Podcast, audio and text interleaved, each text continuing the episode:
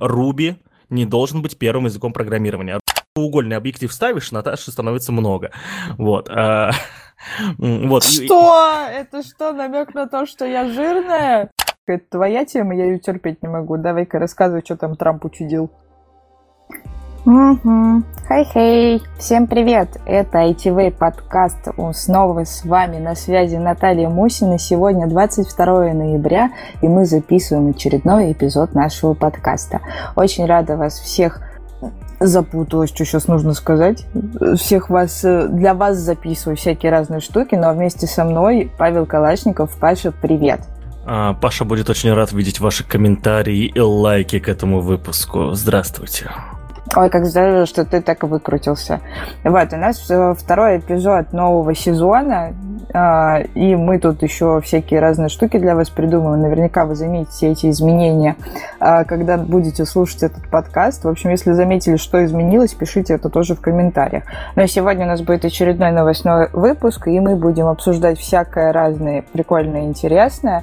Ну и самое главное изменение, которое все-таки хочется анонсировать, нам расскажет Паша Калашников. Будет хвастаться сейчас очень много, долго и красочно.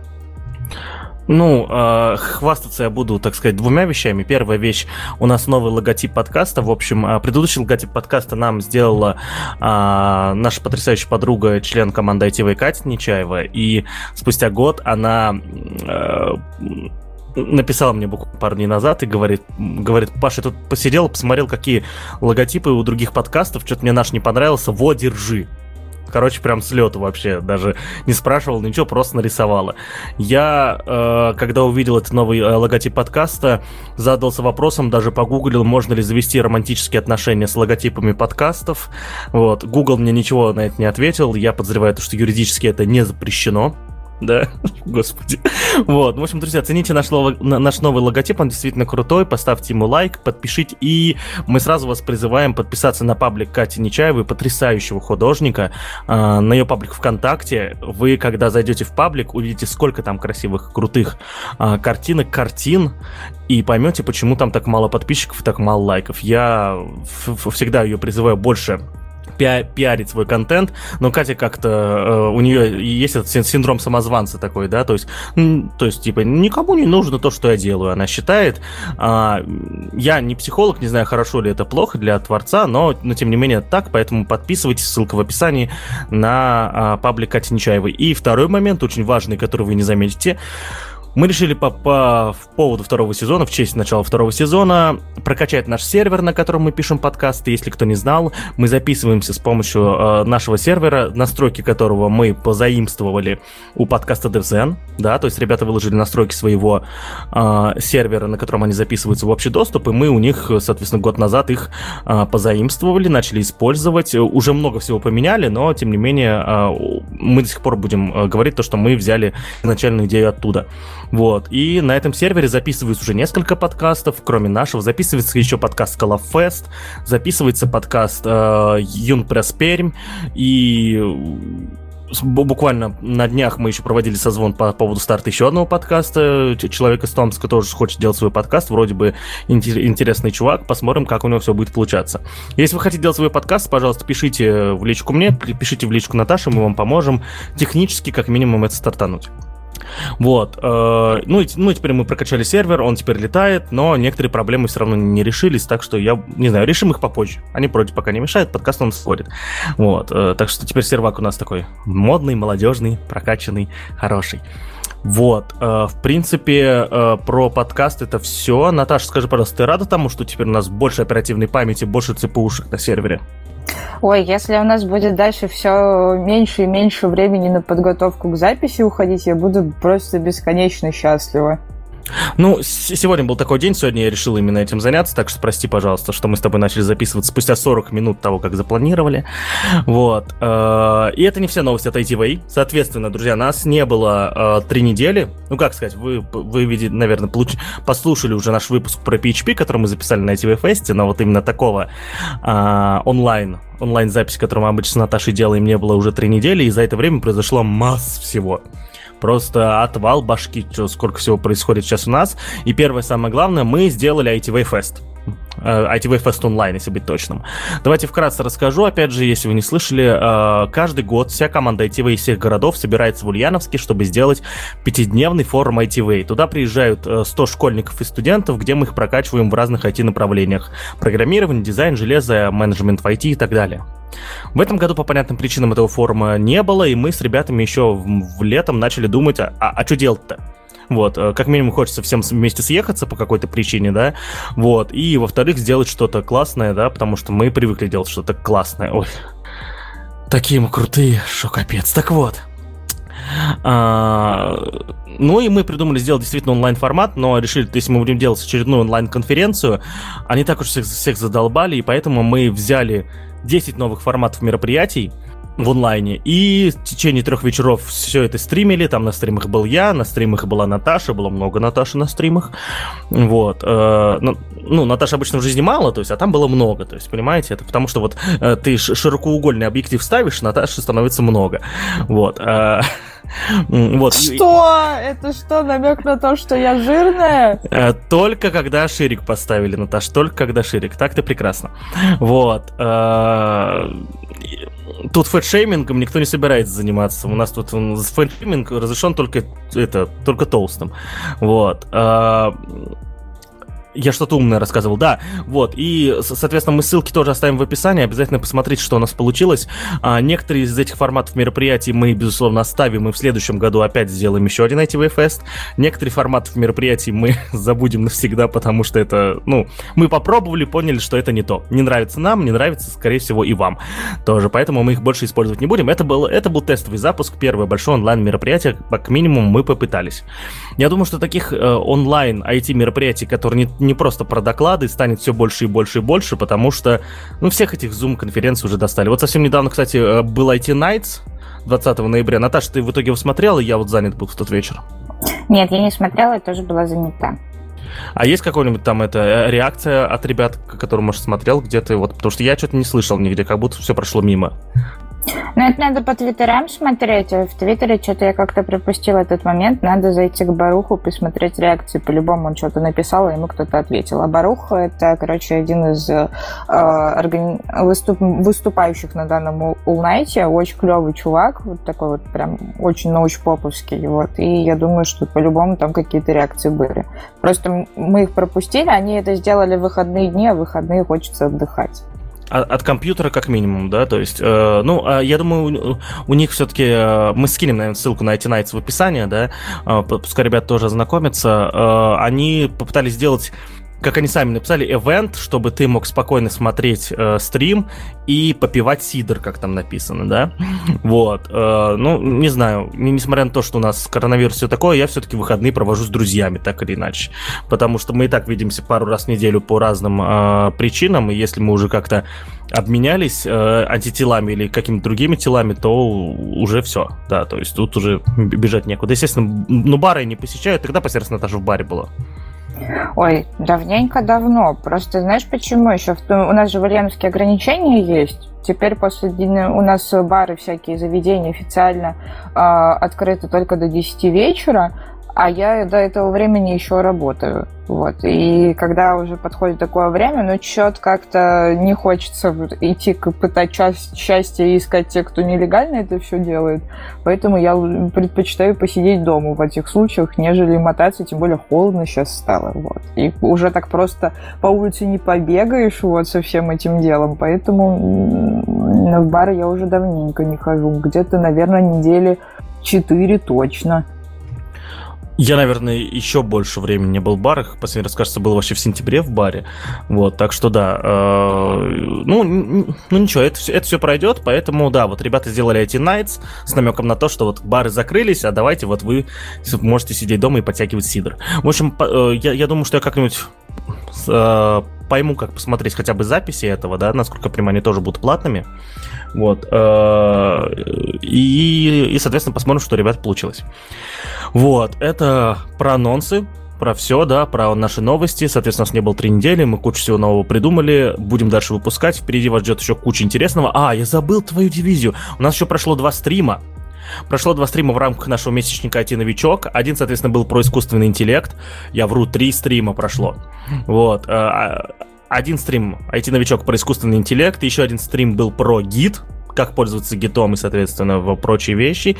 Еще третий стрим был про важные навыки для фронтендера, которых вы не найдете на курсах по фронтенду. Все ссылки на эти э, стримы мы тоже оставим в описании. Проходите, смотрите. Вроде по контенту все. Буху! Ну да, это на самом деле очень большой пласт работы мы сделали за этот месяц. Очень много всего клевого, классного сделала команда ITV, и я предлагаю нас за это отметить лайкусиками для того, чтобы поддержать то, что мы делаем. Ребятам будет очень приятно. И мне тоже будет очень приятно. Вот. Ну а теперь на этой ноте мы можем с вами переходить э, к новостям. А, самая, наверное, а, такая странная новость, которая произошла в последнее время, она касается пользователей Твиттера. Вот, и заключается она в том, что неожиданно Твиттер запустил свои истории. В общем, ребятки, которые раньше были андеграундной системой, которые свои микроблоги холили, лелеяли и э, не прогибались под разные политики, которые приписывались разным социальным сетям, связанным с ограничениями, неожиданно сделала ход конем и выпустила истории. То есть теперь на экранчиках нас тоже ожидают круголешечки, вот, и там теперь тоже можно выкладывать разные истории. А, немножко это выглядит странновато, как минимум, потому что если у тебя экран маленький, э, у тебя первая половина это как раз вот эти кружочки, вот, а количество твитов, естественно, на самом экране становится гораздо меньше. Вот. Э, Паш, ты же уже успел заценить. Ты, по-моему, даже какой-то, какую-то историю выпустил. Да, и, кстати, в Твиттере они называются не stories, они называются флит. А, а я не понял, кстати, флит это типа фото-твит, типа, или что такое FL вообще? То есть это понятно, это игра слов, но что такое FL в данном случае? Ты поняла? Я вот не понял. Я тоже еще не поняла, сейчас погуглим.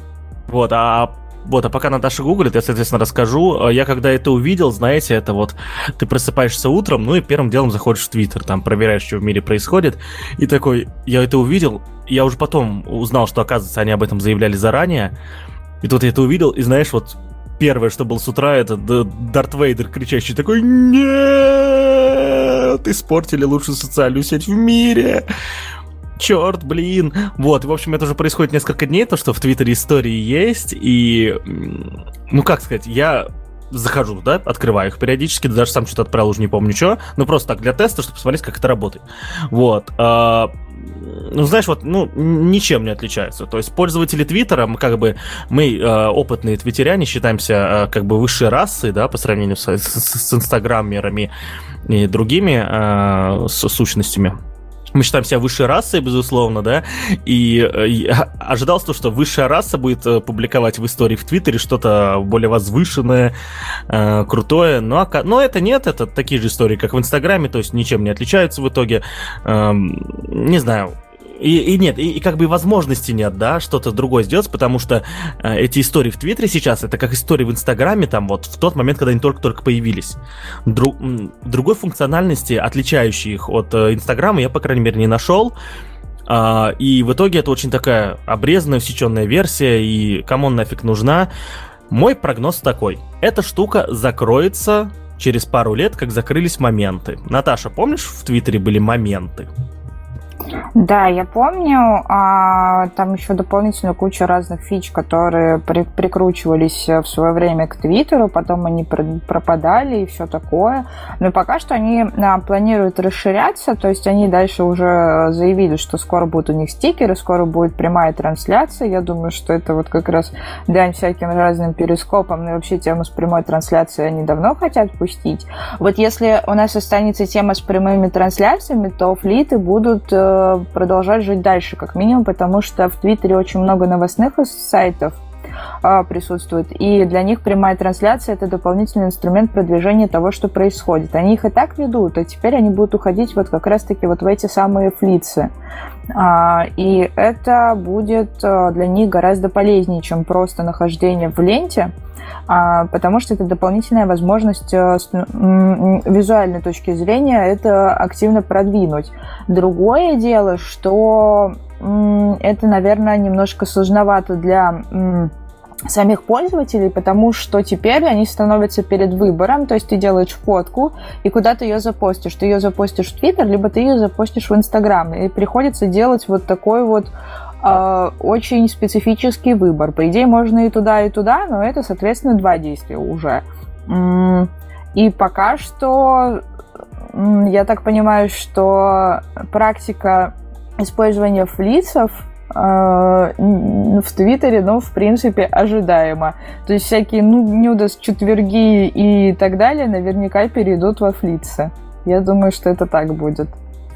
Вот, вот мне действительно, вот мне, э, во-первых, у меня вопрос. Ты говоришь то, что, Наташа, на маленьких экранах э, эти флицы смотрятся, как бы занимают пол экрана. У меня большой экран у смартфона, но я что-то думаю, если бы он был меньше, не так бы сильно занимался. У тебя же тоже большой экран у телефона, да? Да, у меня большой экран, но я увидела твит от э, Димы Николаева, и я склонна ему верить. Дима, привет. Кстати, если ты слушаешь этот подкаст, мы тебя давненько уже не слышали, приходи как к нам обратно. Вот. А а, у него SE айфоновский. У меня раньше тоже такой был, он очень маленький, да, то есть это SE это бюджетный телефон от, от Apple, вот, а, если особенно это первая первая версия. Вот. Но у него, по-моему, вторая, и, ну, в принципе, он тоже не особо большой по размерам. Он меньше, чем наши с тобой телефоны, как э, предыдущие всякие, вот помнишь, был этот там Samsung э, Star, и вот после него, по-моему, Ace еще был. Вот такого он примерно размера.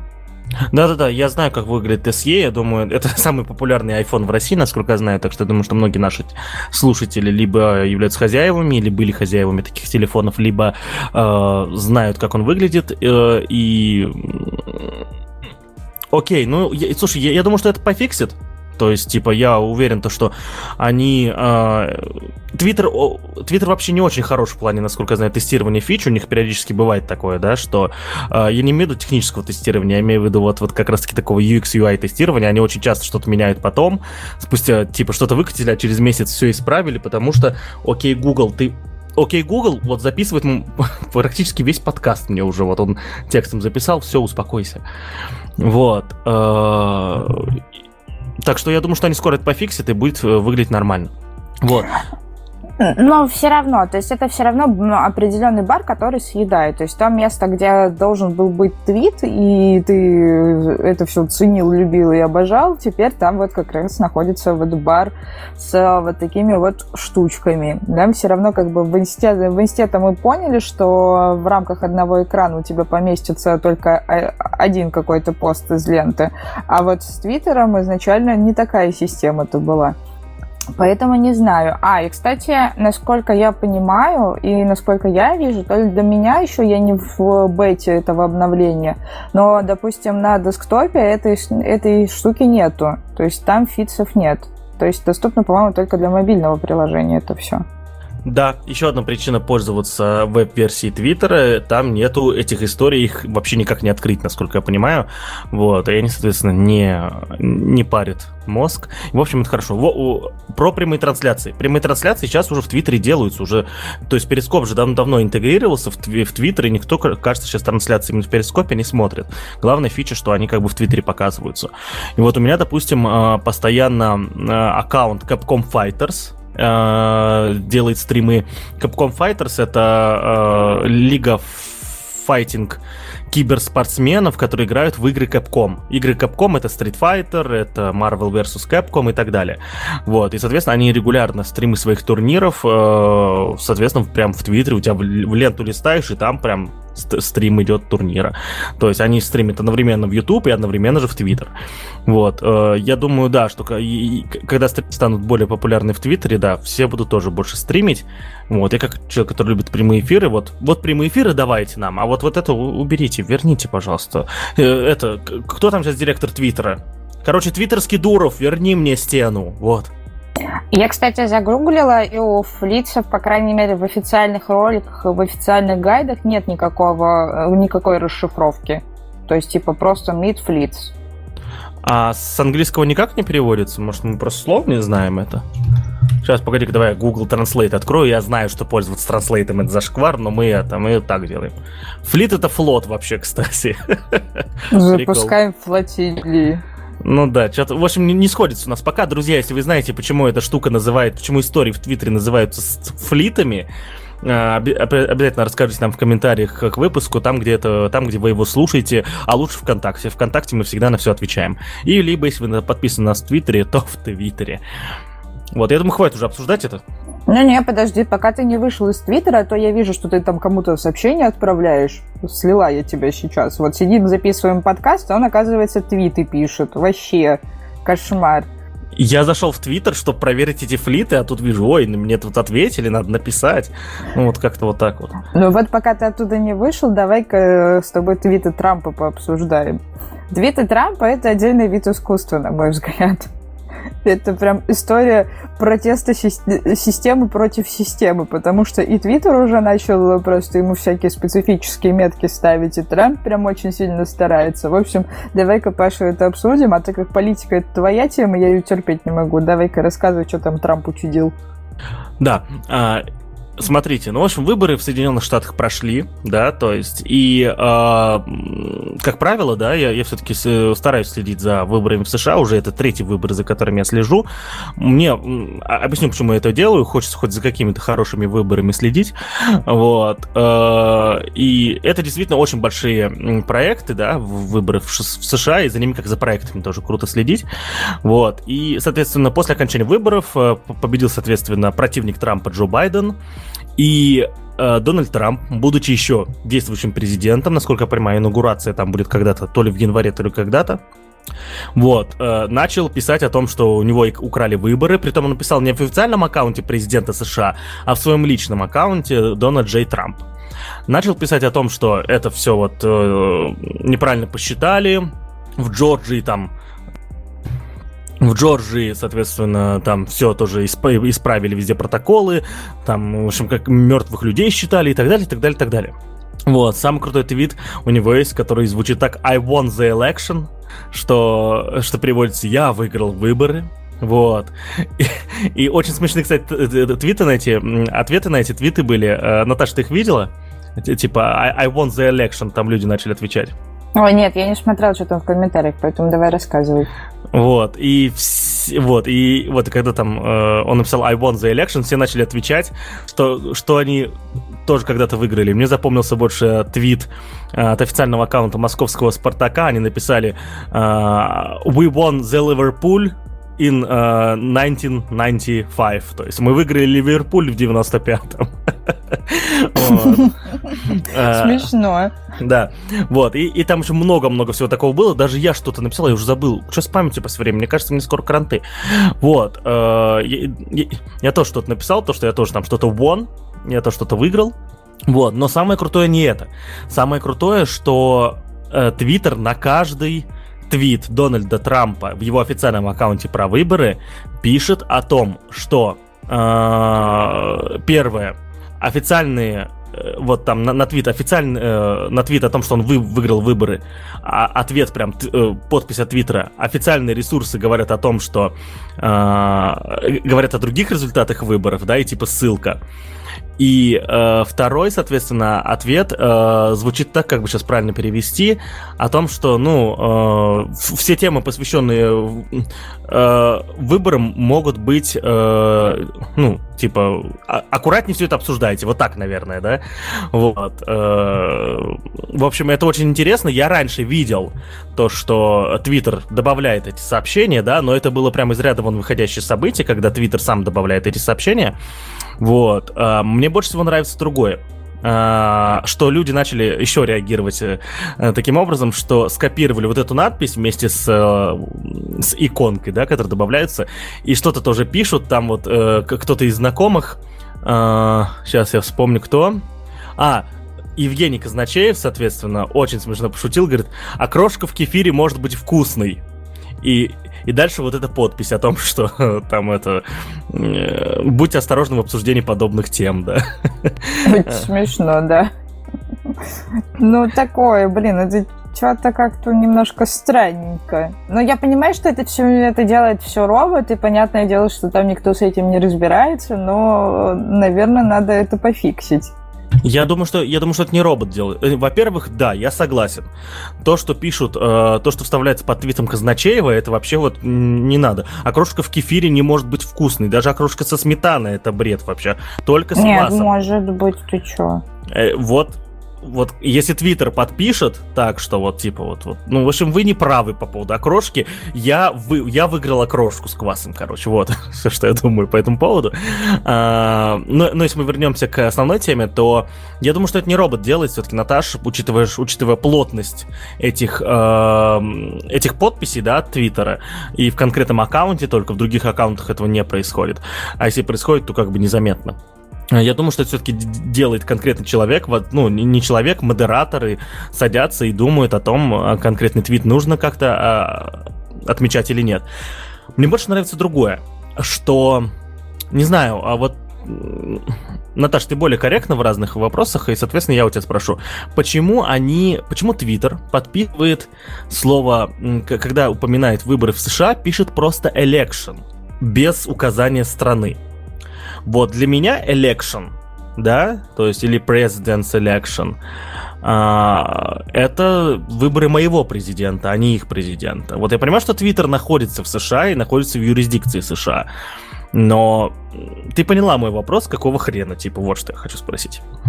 Ну, смотри, Твиттер же приписывал, при, всегда присоединяется к каким-то конкретным событиям. Как только происходит какой-то эвент, э, Твиттер э, в рамках вот текущего года, не э, годов вообще в принципе, да, то есть он в разрезе каждого года определяет какие-то события, которые он отдельно начинает э, шарить и которые он отдельно начинает разным образом помечать, да, допустим, у него там отдельно были всякие функционалы по ковиду, у него были там отдельные функционалы еще по каким-то событиям. И, в принципе, логично, что election ну, в данном случае, с учетом того, что в этом году события происходят в 2020 году именно по выборам а, президентов США, я думаю, что они как раз поэтому это так и размечают, потому что это единственное событие, которое вот называется, а, как он там идет, presidential election, да, по-моему, вот так вот это у них идет. А, и поэтому я думаю, что с учетом того, что в мировых э, новостях это вот так вот называется, они вот как раз это так и указывают. Были бы в 2020 году, например, выборы у нас, наверное, бы они тоже так сделали. А, ну хотя, с другой стороны, были же еще выборы в Беларуси. Я думаю, что твой э, point по поводу того, что это тег, да, tag election, да, э, в принципе, логичен. То есть Twitter сам выбирает, как он конкретные темы, соответственно, тегирует. Если он конкретное событие стегировал как election, то я не против. Вот, тогда это логично. Но если это не так, то, соответственно, мне как-то вот не нравится. Я как-то хочу, чтобы вот Twitter был все-таки для всего мира, да, вот они, и как бы он ориентировался и на меня в том числе. Да, мне интересна эта тема. Да, я люблю за этим всем следить, но будьте добры, вы там толерантные, относитесь, пожалуйста, к моей э, национальной принадлежности, э, тут даже не, не национальной, вы поняли, гражданской принадлежности, пожалуйста, толерантные, называйте вещи своими именами, так как они звучат для меня. Вот, соответственно, вот, вот так вот. Ну, да, Тут, наверное, мне и добавить больше нечего. В общем, алгоритмы у Твиттера тоже специфические, ровно как и, допустим, те же самые актуальные темы, там, рекомендации и прочее. Это очень э, такая индивидуальная тема для каждого пользователя разная. Там еще алгоритмы рекомендаций работают, и, естественно, и тегирование тоже происходит по очень разному принципу. А, ты, а ты играешь в игру «Составь предложение из актуальных тем», которые тебе предлагают? Нет. А что за игра? Но когда ты заходишь в, ну, в актуальные темы и там либо в рекомендации, у тебя там появляется список актуальных тем, там типа вот сегодня у меня там Швеция, здравствуй, коронавирус, снег, еще что-то там надо прокрутить, пока лень это сделать.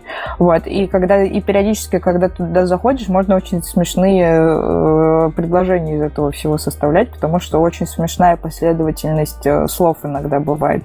И периодически в Твиттере тоже можно встретить скриншоты чуваков, которые как раз зашли к себе в рекомендации, и у них там очень дикие такие рекомендации происходят, которые в прикольные предложения складываются. Наташа, ты не поверишь, а это правда. Я сейчас открыл полный список, и восьмой, девятый, десятый пункт у меня звучат вот так. Прям подряд я читаю. Отлично, отсутствие прекрасного. Что? Ну, вот видишь, это, это вот гадание по Твиттеру. Это очень философская тема тебя, между прочим, ожидает.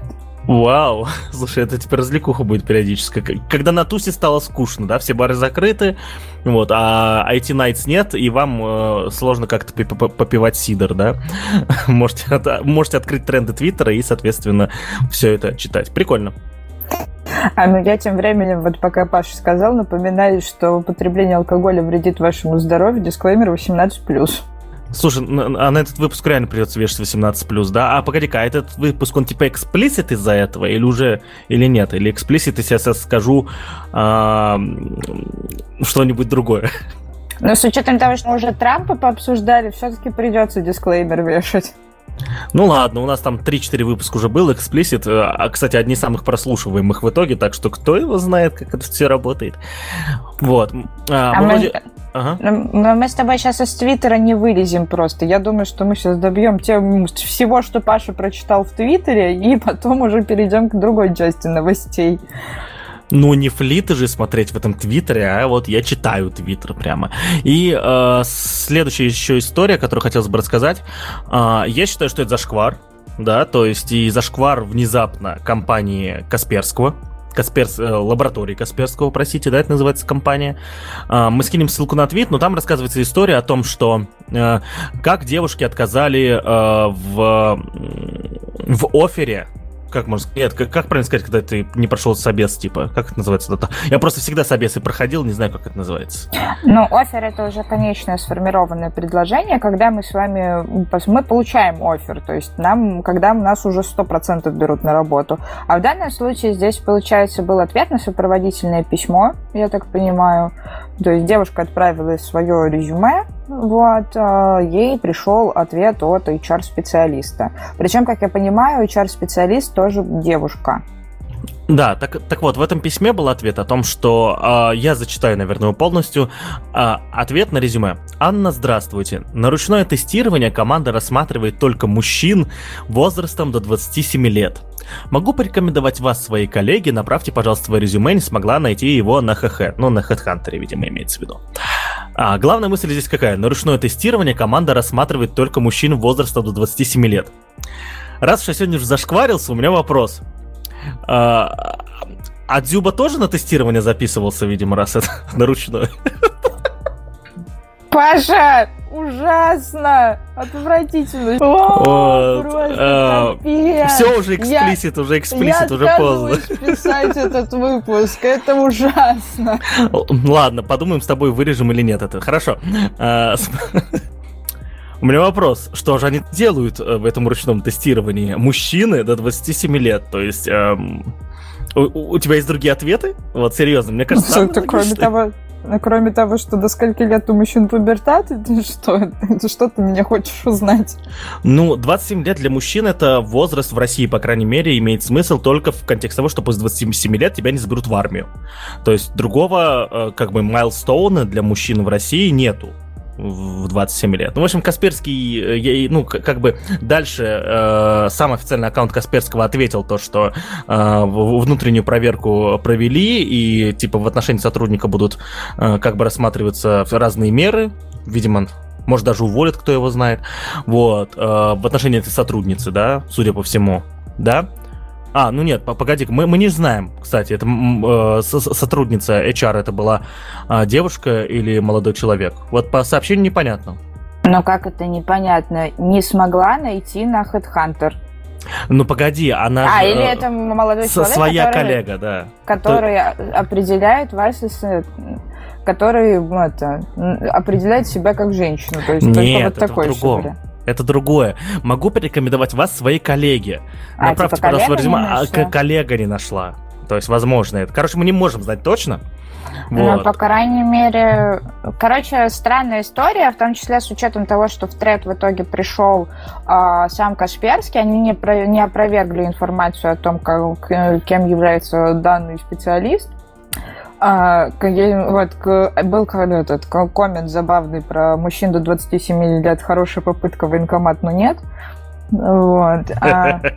ну вот да-да-да, то же самое, что я имел в виду. Ага. Вот. И, соответственно, Касперский а, пришли в этот тред и начали свои официальные ответы туда подводить в плане а, извинений, разъяснений ситуации. На самом деле, с точки зрения работы а, СЕРМ, это управление репутацией, но не очень меня порадовало то, как Касперский отработал данное возражение данную проблему. Вот. Э, и, а, собственно, что здесь у них говорится? Что, во-первых, а, требования такие, а, так скажем, некорректные, как минимум, потому что в компании 30% тестировщиков это девушки, и они как раз говорят о том, что ошибка, скорее всего, именно в коммуникации.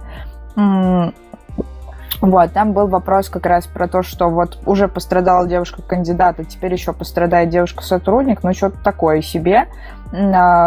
И э, здесь как раз говорится, ну, Касперский отвечает, что те реплики, которые ведут, э, приведены вот в данном скриншоте, они несовместимы с ценностями компаний, но неизвестно, каким образом в данном случае будет отработана дан, данная проблема, то есть то ли они уволят ее, то ли они ей выговор сделают, что будет с, человеком, который подавал как раз-таки э, информа- свое резюме, да, вот эту вот девушку, то есть они ее повторно пригласят на собеседование, либо еще что-то такое. Но а, ответ, что мы провели внутреннюю проверку и приняли решительные меры в отношении сотрудника, это очень странная формулировка, потому что я ее не совсем понимаю для себя, что такое решительные меры, насколько они жестокие, насколько а, очень сильно отхватил человек, который сделал этот ответ, либо как, что вообще произошло, да, и Касперский в данном случае здесь не дает никаких а, м, ответов на этот вопрос, и это довольно-таки печально. Но они стабильно держат ответ, что типа мы э, исключительно за профнавыки, нам не важно какой-то пол или какой-то возраст, вот. Э, и, но не знаю, в общем, непонятно мне это все и выглядит как-то страшновато.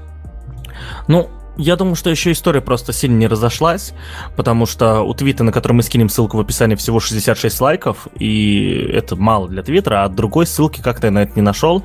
Я думаю, если это разойдется сильнее, Касперский напишет все официально и расскажет, во-первых, какого хрена у них люди так пишут, то есть, ну, как бы, э, смотри, тут написано точное, э, точное, так сказать, это э, целевая аудитория мужчины до 27 лет да, то есть э, я, мне сложно представить, чтобы специалист сам решил, что он выбирает му только мужчин до 27 лет, внезапно, с чего бы это вдруг, да, вот, то есть, э, соответственно, это пришло с какого-то уровня менеджмента, этот пришел, да, э, эти, эти ограничения, вот, и хочется понимать, почему у них такие ограничения появляются, и вот если эта история разойдется, Касперский тогда все расскажет конкретно, и, э, и даст всем и эту тему еще раз нужно понимать, потому что уверен, что если даже в Касперыче такое происходит, я уверен, что в, в компаниях поменьше до сих пор, соответственно, занимаются этой хренью, то, что девушек не, не, не берут на, не только на тестировщиков, а еще и на программистов, считают то, что женщины не умеют программировать, и вот эти вот все вот, вот простите меня за выражение, дебильные вот э, мысли, которые, соответственно, существуют, Ой, что-то меня злиться прям начал. Не люблю таких идиотов. Вот. Э, вот. Я считаю, что эту тему надо еще раз поднимать. Поэтому, друзья, переходите по ссылке в описании, лайкайте этот твит. Вот. И давайте обращать внимание на проблемы, чтобы такого не повторялось больше нигде и никогда.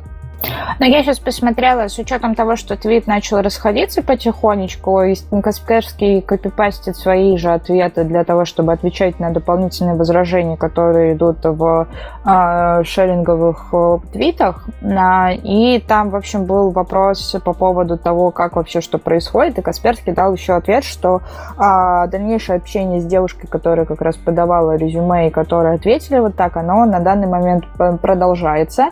То есть они с ней заново связались и сейчас обсуждают условия сотрудничества дальнейшего. Не знаю уж, к чему они придут, этого ответа пока нет.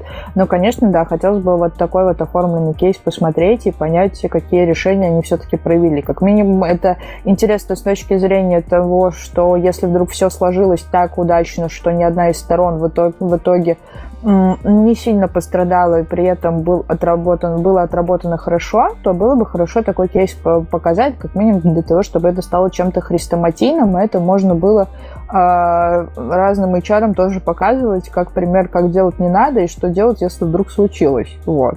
Хотя, конечно, самый главный поинт это не допускать того, чтобы это повторялось, да, то есть быть э, не diversity, быть э, нетолерантным и ставить какие-то ограничения, это очень плохая история, потому что даже тот же самый Headhunter э, убрал э, из-за этого любые фильтры, которые связаны с полом и возрастом, потому что как бы тоже э, поддерживают тему отсутствия дискриминации по вот, этим, вот таким вот принципам. Ну, в общем, смотреть надо, следить за этой ситуацией, ну и посмотрим, как будет. Да, ну тут еще есть важный момент, почему я опять же хочу обращать внимание. Смотрите, эта девушка опубликовала это письмо, да, вот, и, соответственно, оно как-то там вот дошло до нас, да, тут через три репоста, то есть, потому что сперва тут она историю опубликовала, потом эту историю репостнули, и только уже а, скриншот самой истории оказался в Твиттере. То есть вы видите, сколько это всего прошло. А ну сколько... да, потому, потому что она это в инсте сделала. А сколько еще таких событий и ситуаций было, когда девушки не писали в итоге о том, что вот ему так вот отвечают? Представляешь, я думаю, что умножай легко на 100, я подозреваю. Думаю, что да. Вот, так что, вот, поэтому надо все, все больше эту проблему поднимать. И, соответственно, друзья, проходите, лайкайте, где-то еще будут такие истории, если находите, обязательно их ретвитьте, потому что ретвитьте, репостите, где бы все, вы все это не находили, потому что это капец, и надо все это убивать на корню. Этому не место в прекрасном IT-мире будущего. А мы идем дальше. Ну, а мы дальше продолжаем э, рубрику «Паша посидел в Твиттере». Вот. И а, в очередной раз посмотрим, какой же уже твит написал сам Паша, потому что Паша тоже негодует. Давай, Паша, рассказывай, что ты негодуешь. К разговору о президентах, да? Да, президенты, твиттер, э, вот это вот все, да, давай. Слушай, а я и сам забыл то, что это, то, что столько тем про Твиттер просто было, потому что это, ну, за три недели накопилось, я что-то найду, то, что меня бомбящее, сразу добавляю к нам в список тем. Уже и забыл, что он добавлял. Ладно. Э, итак, друзья, скину ссылку на свой твит, где происходит такая штука. Итак, смотрите, прямо сейчас. Кстати, это было недели три назад, возможно, что-то исправилось, но я прямо сейчас делаю, простите за шуршание клавиш, но все-таки я попытаюсь это сделать. А, прямо сейчас открываете Google переводчик и вбивайте туда следующую фразу фразу уже начал на английском говорить. Congratulations, Mr. President. Congratulations, запятая, важно. Mr. President. Mr. President. Вот. И, и что-то я не так сделал. Вот, видимо, они это поправили, или что тут, тут надо это. О, так, вот я сейчас написал, он мне перевел правильно. А мы сделаем вот так вот. Марика, они это поправили. Прикол. Кажется, Паша, это просто был, был это... Google решил тебя потроллить. Они Возможно. такие, а есть ли у нас среди пользователей люди, которые будут бомбить от этого? И такие, а, точно. Первое место во всех наших списках занимает Павел Калашников. И такие, а давайте специально для него, мы же знаем это, все его доступы, потому что мы же Google. И такие тебе все поправили. Слушай, а прикинь, они, они действительно исправили. В общем, а, три недели назад, тогда, когда я писал этот твит, две недели назад примерно, вот, а, если бы вы вбили конкретную фразу congratulations, запятая, погоди-ка, а может быть надо вот это убрать? Работает до сих пор, все. Очень, очень интересно. В общем, вбивайте. Congratulations, запятая, мистер, сокращенно MR, то есть без точки и президент с большой буквы. И вы получите, и вы получите перевод конкретный «Поздравление, запятая, Владимир Владимирович». Если вы, если вы добавите точку после мистер, исправится на господин президент. Уберете запятую, исправится на господин президент. В общем, это интересно. То есть, congratulations, мистер uh, President, поздравления, Владимир Владимирович. И у меня в этой связи вопрос, как и к Твиттеру в случае selection. Если я буду в Штатах, и вобью congratulations, Mr. President, и захочу перевести с английского на русский. Он мне тоже ответит поздравления, Владимир Владимирович, или нет? Ой, слушай, тут еще вопрос очень большой транскрипт, ну, точнее, транслитерации, потому что если, допустим, начать предложение с маленькой буквы, он не переведет тоже. Типа, вот это прям супер устойчивая фраза, которую определяет для себя Google переводчик. Слушай, э, ну, даже у меня предложение, у меня сейчас нет активных контактов в Штатах, с которыми я общаюсь много. А можно ли попросить кое-кого из твоих коллег, когда у него будет минуточка свободная, вбить это в Google Translate у него, вот, когда он находится прямо в Штатах.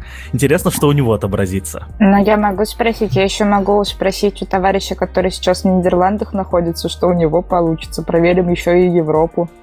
Да, слушай, давай проверим, это очень интересно, потому что в России, когда вы вбиваете, точную фразу вы видите по ссылке в описании в твите, э, вы вбиваете congratulations, запятая, MR, MA, простите, президент, э, и у вас появляется поздравление, Владимир Владимирович не знаю, о каком Владимир Владимирович идет речь, вот, э, но вот, вот, так кто считает.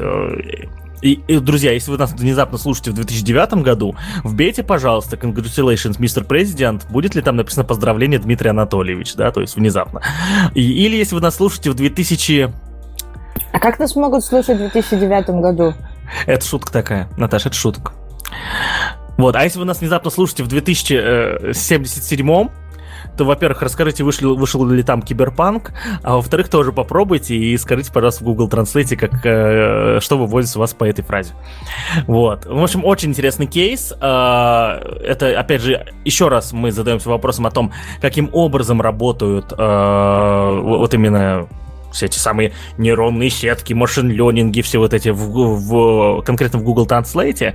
И, видимо, они ориентируются не просто на какие-то внутренние базы, а на что-то еще, да, то есть это навряд ли новости, но ну, вот что, что-то там еще есть дополнительное. И если, более того, переводы конкретных фраз, которые, видите, вот как-то вот за, э, забиты, при этом, смотри, Наташ, когда он конкретные фразы, вот устойчивые выражения показывает, Google Translate всегда вставит еще галочку уже рядом. Говорит о том, что это точно устойчивое выражение, отвечаю, типа, да, можешь так говорить.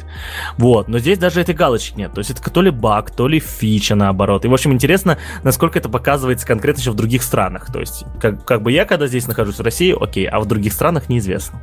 Нет, но если это подстановка для других, вот, в зависимости от того, где ты находишься, то есть в разных странах, а сейчас надо, знаешь, что, надо будет VPN-ку включить, тоже попробовать.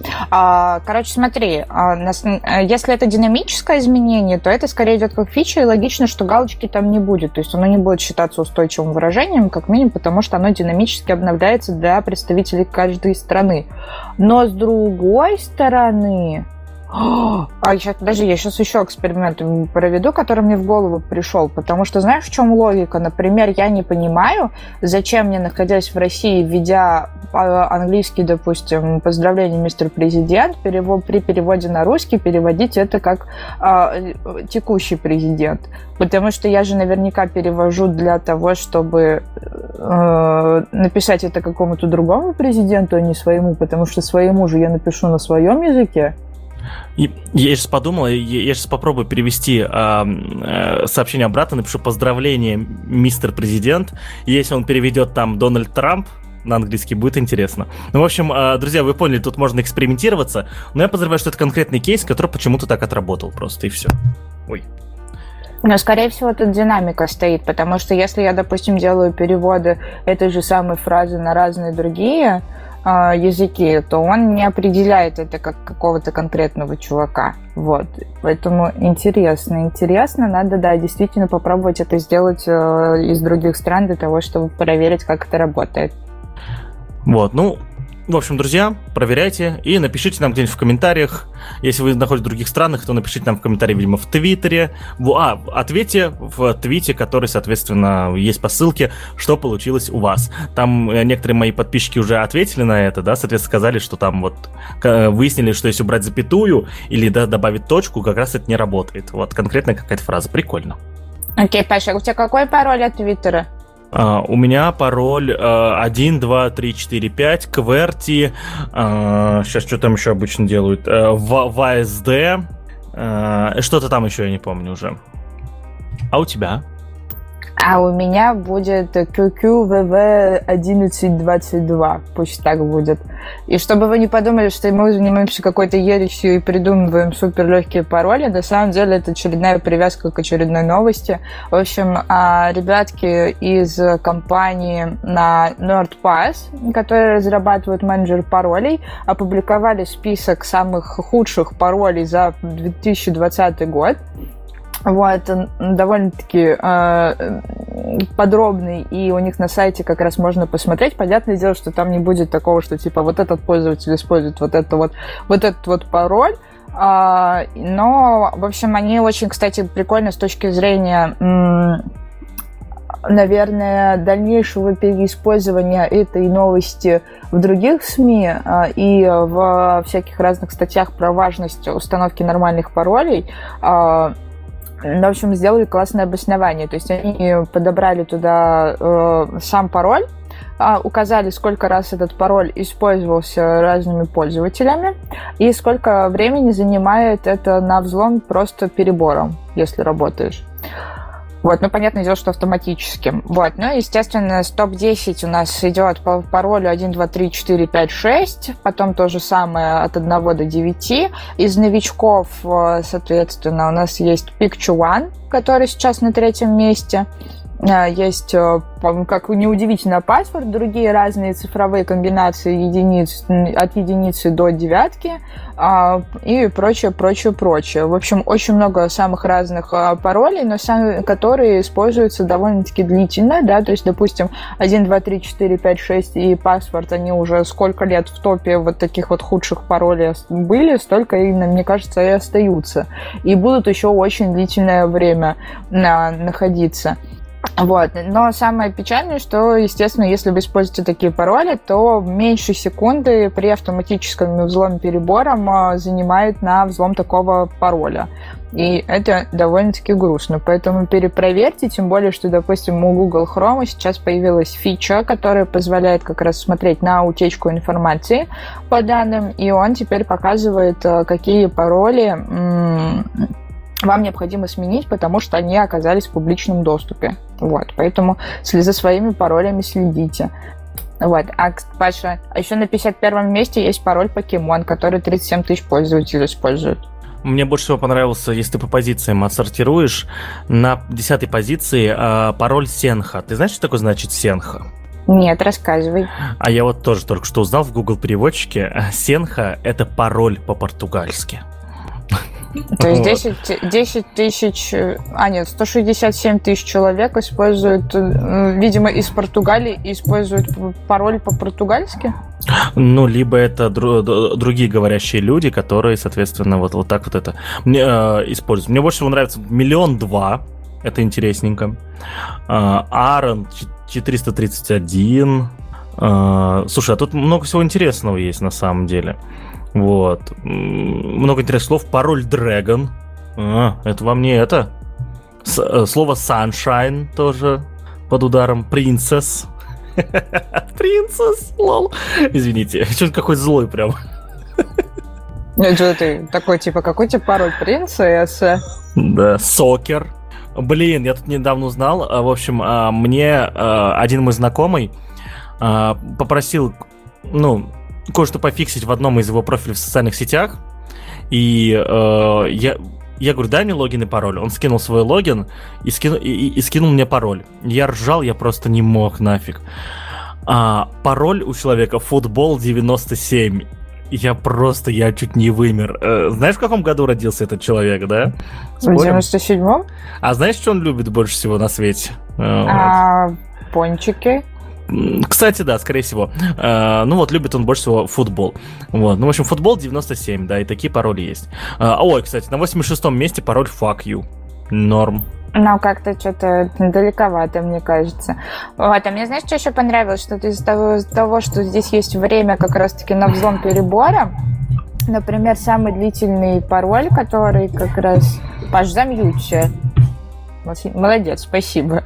А, самый длительно взламываемый пароль на 62 м месте находится, им пользуется 31 тысяча человек. А, называется Ом, Омнамах 23. Вот. И это, пожалуй, единственный пароль, который такой длительный период времени а, взламывается, потому что... А, нет, не вру. Три года, короче, типа, взламывается пароль Job and Talent удивительно. Ты понимаешь, что после выхода этого рейтинга это уже не три года, это уже less than a second. То есть теперь меньше, чем за секунду его взломают, да? Ну, Кстати, теперь, а вот да. ты понимаешь, что они сделали, да? Ты понял, ты сейчас, ты, мы, вот я, мы что-то что раньше до этого не додумались. Эти ребята просто угробили кучу аккаунтов сейчас, своих пользователей, судя по всему. Ну, ты не пон... только своих, а вообще, в принципе, пользователей. Ну, да. То есть вот эти как минимум 34 512 человек теперь находятся под страшной угрозой. Раньше они были ну, не, э, очень, так сказать, ну, сложно их было взломать теперь. Э, а, в общем, это, я сейчас понял, это идиотизм. Вот, то есть ты такой отдаешь э, в систему. Вот э, мне, кстати, всегда говорят, Паша, почему ты не пользуешься системой управления паролями, да? Вот. А вот почему, смотри, что они делают. Идиоты же просто. Ну, вот, все, я теперь злой опять буду. Они выложили пароли и говорят, его можно было взломать за 12 дней. 12 дней, ну, если кто-то захочет вас взломать, то прям конкретно, то да, он потратит это время а, простым перебором, да, это вот. Но теперь все, теперь не 12 дней, не 3 года, теперь это less than the second. Это плохо. Ну вот мне кажется, что здесь как раз вопрос именно такой вот длительности взлома пароля, потому что вот, допустим, трехгодичный и 12-дневный пароль можно было бы не показывать, а со всеми остальными, ну, я, наверное, согласна, потому что по-любому это все равно достается и определяется. Вот. А... И это клевая демонстрация того, что в пароль все-таки нужно сменить. Вот. И э, что, типа, вот у такого большого количества пользователей вот пароль такой же, как у тебя. И поэтому, типа, тебя взломать вообще на изи. Ну вот. Понятное дело, что здесь нет такого, типа, какому пользователю какой пароль принадлежит, да, но, конечно, это существенно упрощает базы для взломщиков, хотя мне кажется, что такого рода ключевые пароли, они внесены уже дав- давно вот такими вот сборщиками, и в этом нет вообще никакой тайны. Типа, они а, и так в курсе. Ну, про самые частые пароли, безусловно, но вот если вы подписали время для взлома 3 года, это, конечно, было лишнее, да. Однозначно. Ну, это да, это прям... Понятное дело, что они его указали просто потому, что он самый популярный, но, блин, да, если он такой вот длительный по взлому, наверное, нужно было его убрать. А, тут еще, кстати, есть этот, э, видимо, тот, который сформирован рандомом, на 12 дней. Вот, там вот исключительно вообще чистая случайность э, этих э, комбинаций с строчными прописными, с циферками и так далее.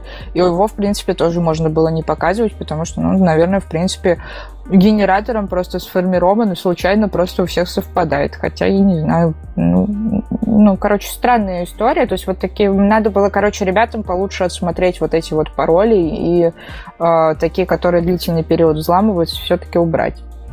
Тут еще есть прикольная штука. Э, если, если отсортировать эту таблицу по times exposed, это, насколько понимаю, сколько раз использовали, да, вот, э, будет на первом месте, то есть если отсортировать в обратном порядке, будет на первом месте пароль chatbooks, и у него 0, 0 использований. Я не понимаю, зачем он сюда добавлен. То есть, ну, окей. Если хочется, то хоть. Ну, в общем, э, ребятам молодцы, конечно, да, что лишний раз подняли вопрос о паролях, но то, что вот опубликовали пароли, которые взломать. Мне кажется, вот те пароли, которые дольше одного дня взламывать, не надо было сюда добавлять. Ну, потому что как бы профессиональные взломщики и так до тебя докопаются по-другому. Да, то есть им даже твой пароль, мне кажется, не понадобится. Они знают, как э, по-другому все это сделать, да. А просто какие-то хулиганы, вот, которые, ну, просто запустили у себя там на, на компе и играются с этим, да, вот им, пожалуйста, прекрасный способ э, помешать людям нормально коммуницировать и взаимодействовать. Вот, в общем, меняйте пароли, используйте нормальные генераторы, либо придумывайте более сложные пароли, которые вы запоминаете и держите в голове, для того, чтобы как раз не попадать вот в такие вот списки и чтобы при этом обезопасить свои данные. Но мы идем дальше. А, и для того, чтобы это была не очередная новость из Твиттера, я поменяла в нашей ссылке, и вы увидите ссылку на оригинальную новость, а не на твит. Вот. Да, Паша? Лучшая социальная сеть в мире была до открытия истории. И всяких дичи, которые там происходят. Ну, окей. В общем, давай рассказывай. У рельсов что-то новое произошло. Да, Uh, в общем, смотрите, uh, я программист на Ruby, я очень люблю фреймворк на Ruby, Ruby on Rails, и, соответственно, у меня, учитывая, что я, наверное, пишу уже почти 9 лет, вот, uh, у меня выработалась определенная логика его использования. А, это, ну, как определенно, много всяких логик, безусловно, там, я не знаю, уже сотни методологий подходов, которые я не смогу перечислить, они просто вспоминаются тогда, когда нужны.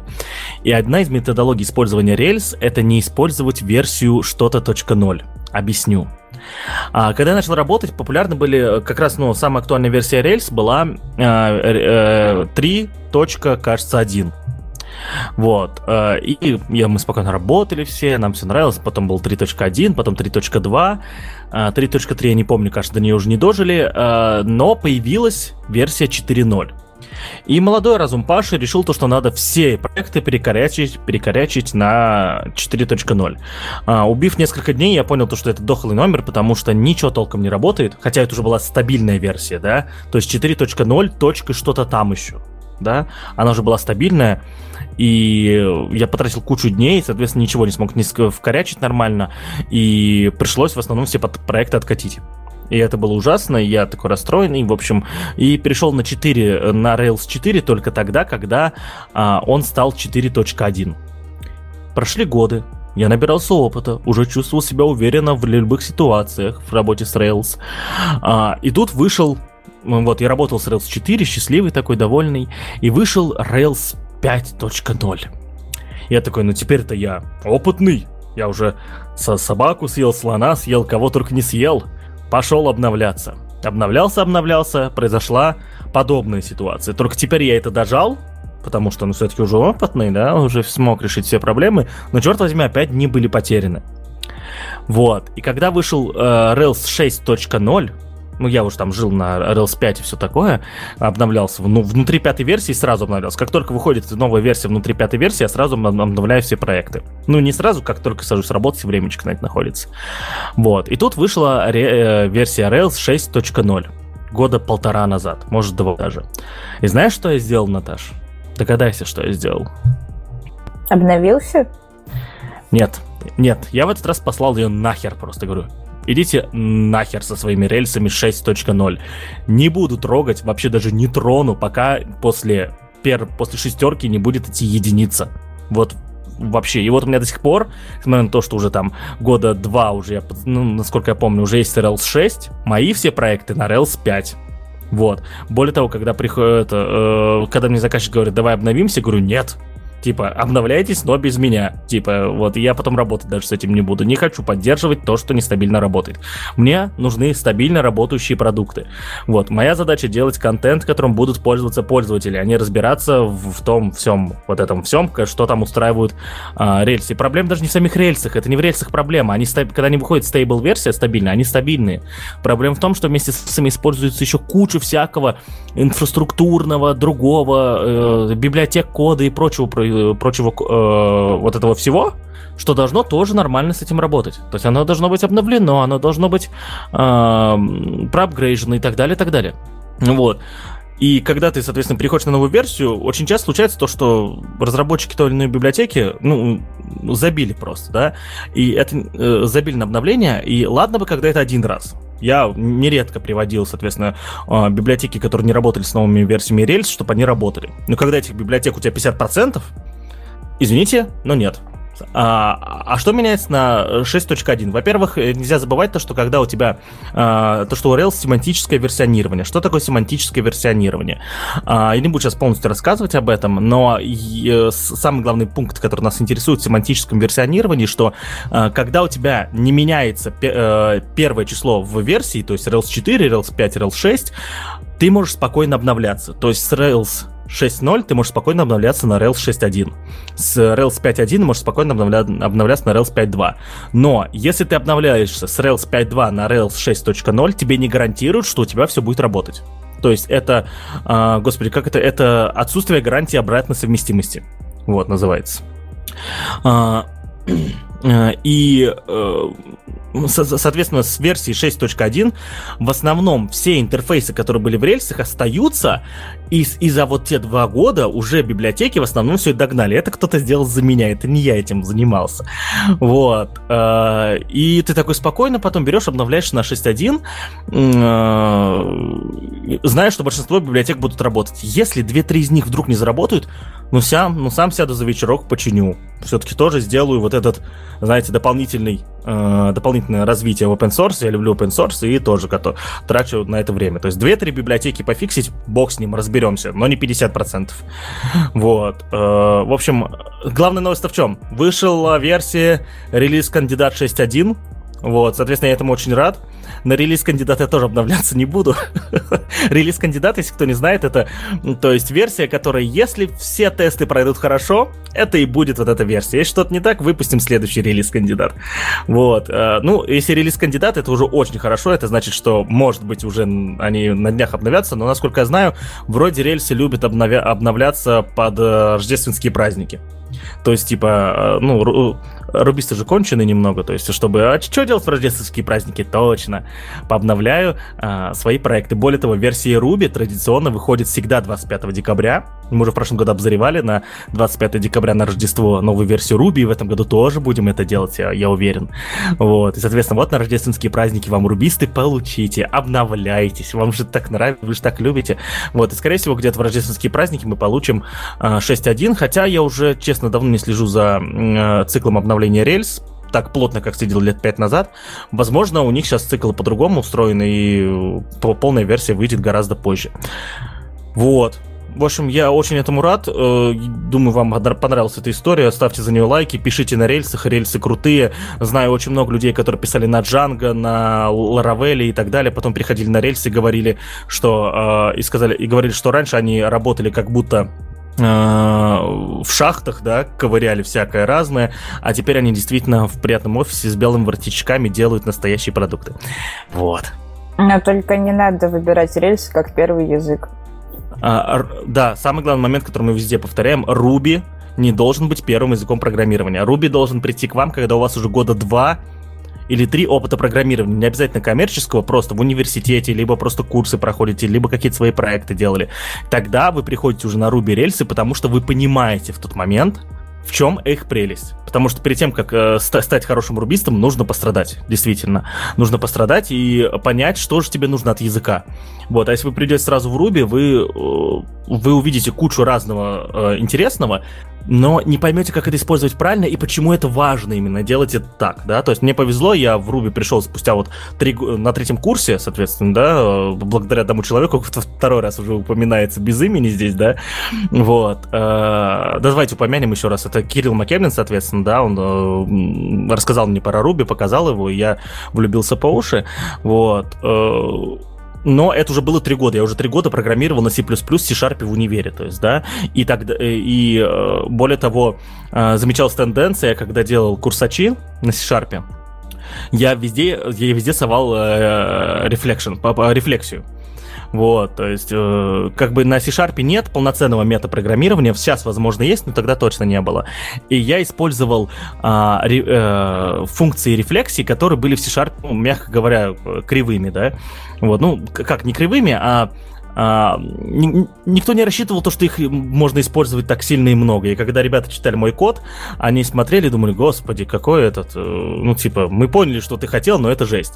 Вот, и более того, эта штука еще и тормозила дико. То есть ты пишешь код без рефлексии, он работает быстро, пишешь код с рефлексией, и все, у тебя там в 200 раз просто падает производительность и все такое. мне очень хотелось хотелось язык, я сам этого не осознавал, кстати, хотелось язык, у котором есть метапрограммирование, в котором, э, типа, ты, ты, ты можешь спокойно использовать, э, я не знаю, там, ну вот рефлексию, можешь там э, сравнивать объекты, попытаться работать с, с классами, как с объектами, со всем этим. Мне хотелось язык, в котором все объекты, да, объектно-ориентированный, крутой, вот, и, соответственно, Руби под это подошел, вот, и вот до сих пор я на нем женат. Ну, в общем, я очень люблю Руби. Окей, рельсы обсудили, обновление произошло, ура и все такое, но это не единственное обновление, которое у нас случилось в последнее время.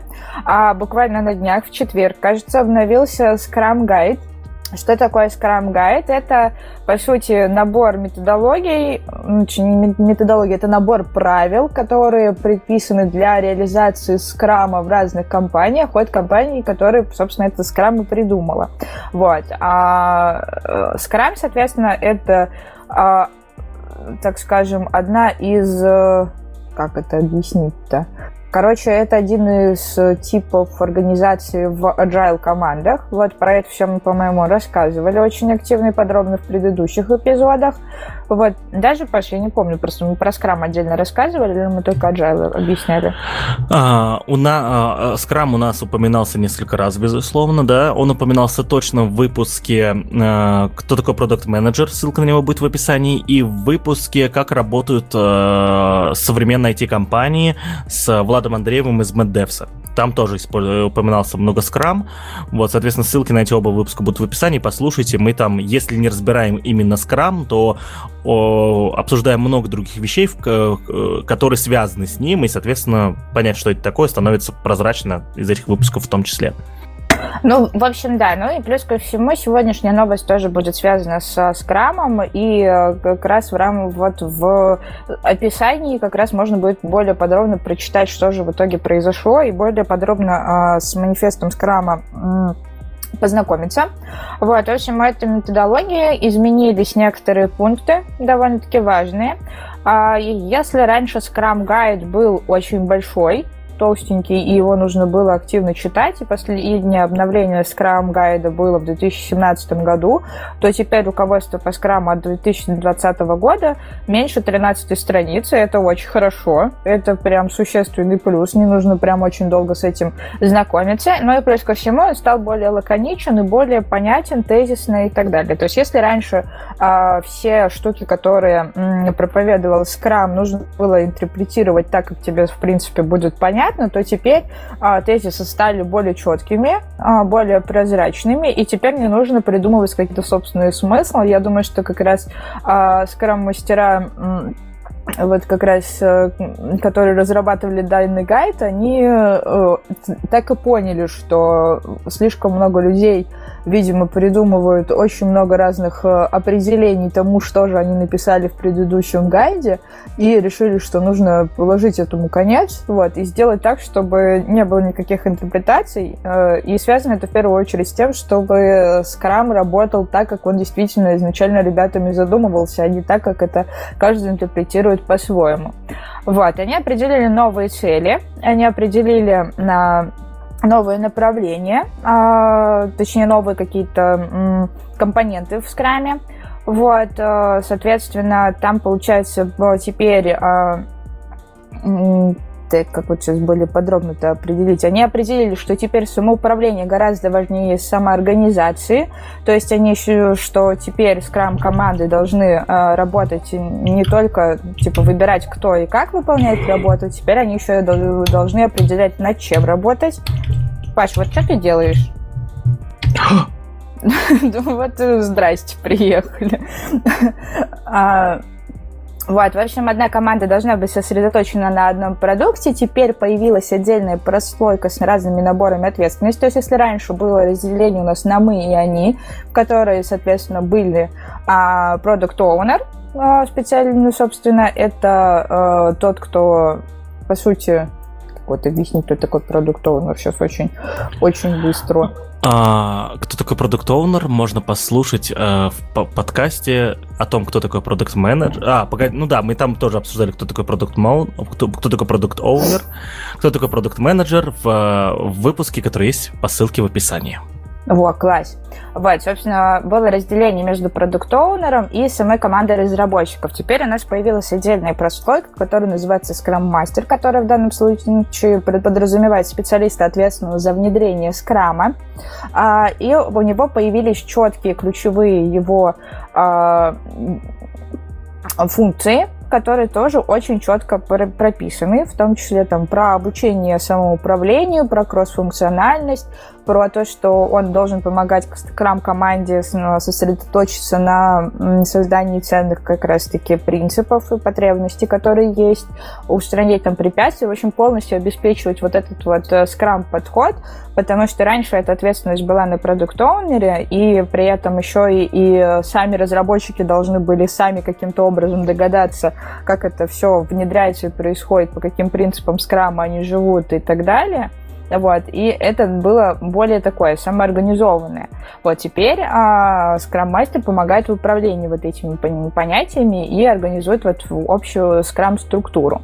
Вот, и а, определяет, какие обязательства перед, кажд... перед каждыми, а, каждой должностью стоят и кто за что конкретно ответственен. Вот. А, теперь, а, соответственно, к при планировании спринта, а, помимо что и как, добавляет большое внимание, уделяется теме «почему», э, которая относится к цели спринта. И таким образом, цели спринта становятся более структурированными, планирование становится более понятным и более ориентированным на результат, потому что отвечает на вопрос «почему». А, соответственно, идет э, а, упрощение самого языка. Вот это как раз привело к тому, что сам Scrum Guide стал меньше. В общем, э, теперь его прочитать гораздо проще и э, довольно-таки интересно. Там э, произошли изменения в неких артефактах, тоже это можно прочитать в, в самих э, ценностях. Они, опять же, продолжают э, жить по пяти ценностям приверженности, сосредоточенности, открытости, уважения и смелости. Вот, и более подробно про них тоже можно почитать как раз-таки в гайде. А, в общем, гайд стал более конкретным, наверное, как раз-таки, как я уже говорила, связанным с тем, что не нужно теперь самому придумывать какие-то форматы, додумывать тезисы, а тебе все более четко расписали, чтобы ты наконец-то уже сделал, как это должно быть, вот, без всяких э, шагов э, вправо или влево. Ну, в общем, вот так вот. В общем, читайте Scrum Guide, он довольно-таки интересный и, возможно, приведет вас к каким-то инсайтам, если вы вдруг в дальнейшем либо э, хотите работать в скрам-командах, либо э, хотите ее внедрить на своей каком-нибудь стартапчике, например. А у меня есть другая тут главная информация в этом во всем, что я почерпнул. А, тут есть два автора, соответственно, да, скрама, насколько я понимаю. правильно понимаю, что Джефф Сазерленд и Кен Швейдер, надеюсь, Швейбер, а, это два автора, соответственно, скрама, да? Ну, по сути, да. То есть мы теперь знаем, кого винить. Вот их. Вот эти вот, они еще улыбаются, они говорят ха-ха-ха-ха. Вот ну, так точнее, вот. даже не так. Подожди, сначала, по-моему, это сделали японцы, вот, еще в 86 году. А потом же Грейс и Шталь как раз сделали книгу, описали подход уже более подробно. Потом в итоге Сазерленд э, с Вайбером начали делать документы, вот, и э, потом, в общем, тоже там много кто с кем объединялся, кто-то приходил в команду, кто-то уходил из команды, да, потому что у них там, типа, есть Скрам Альянс, в котором они все сосуществуют и так далее, да, который проводит в том числе и аккредитацию по по скраму. Вот, для тех, кто... Ну, для, короче, для скрам-мастеров, которые это внедряют, есть тоже определенные форматы, так скажем, повышения квалификации, когда ты получаешь сертификат, что ты являешься скрам-мастером, и типа ты не просто чувак, который с улицы пришел и такой, типа, давайте внедрять скрам, а ты типа сертифицированный. Вот, и они вот проводят аккредитации как раз-таки профессиональные. Вот, ну и вот, в общем, эти чуваки как раз несколько раз уже пересматривали как раз Scrum Guide. В 2009 году у нас появился как раз вот этот самый Scrum Guide, который официально определяет Scrum. И вот, вот эти вот прекрасно улыбающиеся люди, в том числе его периодически переписывают. И вот с 2009 года он был уже пять раз переписан. Вот текущая версия была как раз с 2017 года. Теперь вот в 2020 году они обновление внесли. То есть э, пока не пока э, люди страдают еженедельными спринтами, а у них спринт 5 лет? Вот так это, значит, работает, да? Ну, с 2017 года только 3 года прошло. А, подожди, а все по скраму, 3 года же прошло, все нормально. Что тебе не нравится? Ничего, просто у кого-то спринты недели или две недели, а авторы всего этого сидят тут, понимаешь, годами что-то фигачат. Ладно, это безусловно да, Подожди, спринт на три года идет релизный, вот, соответственно, сам, сам вот этот вот спринт поделен на другие спринты и еще на другие спринты. Они же вот, допустим, типа, давай мы вот в течение этой недели сформируем там, допустим, тезис на, э, там, на что, на какой-нибудь пункт... На следующий спринт. Ну, это так вот обычно вот в компаниях, да, происходит. Типа, вот давай, у нас, допустим, есть содержание, в содержании у нас есть события скрама, и мы, допустим, сформируем один тезис за эту неделю про планирование скрипт спринта, например, да, и вот так вот они, короче, за три года вот такие вот микротезисы набирали, чтобы в итоге сделать полный гайд. Ну, в общем, все это шутки, безусловно. Скрам это хорошая вещь, но а, а, самое главное, что вам нужно знать про скрам, если вы хотите начать его использовать в своей команде, А, да как и про все другие методологии э, работы в команде и разработки продуктов, нужно понимать то, что ни одна из них в своем изначальном состоянии не подходит вашей команде любая, любое применение методологии это в любом случае ее изменение под ценности вашей команды, под э, людей в вашей команде, в конце концов, и под цели, которые вы ставите перед этой командой конкретно. Поэтому, беря какую-то методологию, всегда, всегда нужно работать и над ней самой, чтобы ее подстроить именно под вас. Вот. И скрам тому пример. Э, я думаю, что любой скрам-мастер вам скажет, что чистого скрама не было ни у кого и никогда. Вот. По крайней мере, мне всегда скрам-мастера, которых я знаю, так и говорили.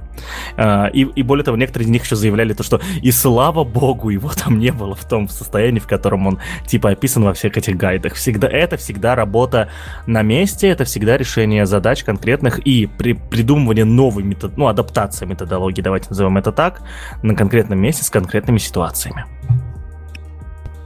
Да, ну вот от одного документа предлагаю перейти сейчас тоже очень быстренько обсудить другой документ. Яндекс впервые опубликовал а, внутренние принципы компании – теперь у них на страничке в о компании есть отдельная вкладка, которая называется «Принципы Яндекса», в которой они как раз описывают общие принципы создания сервисов, то, как они относятся к коммерции, как они работают с данными пользователей и общаются с государством и обществом, как действуют в отношении тех же самых конкурентов и осуществляют дистрибьюцию. В общем, там 38 пунктов, а, которые, по сути, являются неким внутренним документом, который предписывает, как вести себя сотрудникам а, в той или иной ситуации. Вот. А, и в том числе это, так скажем, не какой-то строгий кодекс, а набор выводов, который помогает сотрудникам Яндекса принимать некие решения. Вот. И а, в том числе эти принципы время от времени обновляются в зависимости от того, с какими ситуациями Яндекс сталкивается и как, э, как это происходит вот в трендах того рынка, в котором они существуют. Вот. Если кратко, то в отношении пользователей Яндекс говорит, что они осознают всю ответственность за сервисы, которые, которые они презентуют презентуют и которыми пользуются люди. И э, главным заказчиком, то есть э, тем, для кого мы работаем и делаем сервисы, являются в первую очередь сами пользователи. По крайней мере, Яндекс официально заявляет, что они этого принципа придерживаются. Вот, в том числе они как раз создают разные новые сервисы, и при этом типа, очень важно, что Яндекс никогда не продает данные о своих пользователях и раскрывает данные только в случае, если а, пользователи обращаются по запросу, точнее, а, правоохранительные органы обращаются к Яндексу, и если все в рамках строго закона, а, и то они передают данные данные только в том объеме, который необходим. И, и в одном из эпизодов мы как раз-таки разбирали, а, так скажем, некий манифест Яндекс про то, как они работают с пользовательскими данными. Вот, и точнее там было про конфиденциальность и безопасность, очередной документ, который они выпустили вот в тот период, где они более подробно рассказывали о том, как они оперируют данными пользователей, и как они их защищают, и как они раскрывают, не раскрывают это государство. Вот. А, соответственно, очень странный, конечно, у них там есть поинт про то, что они создают сервисы не только ради зарабатывания денег. И, естественно, вот этот комментарий вызвал большое количество откликов от комментаторов, которые такие, в смысле, да нет, на самом-то деле все, что мы видим по поводу Яндекса, связано именно с коммерцией какой-то определенной. Ну вот, а какие здесь выводы сделать? Ну, наверное, непонятно, но, наверное, Яндексу стоит все-таки прислушаться к таким комментариям и сделать для себя какие-то выводы, и, наверное, сделать вопросы э, извлечения прибыли из своих сервисов более таким э, э, скрытым и более нативным. Короче, поработать с этим надо, потому что слишком палевно то, что они на пользователях зарабатывают. Но это такое имхо.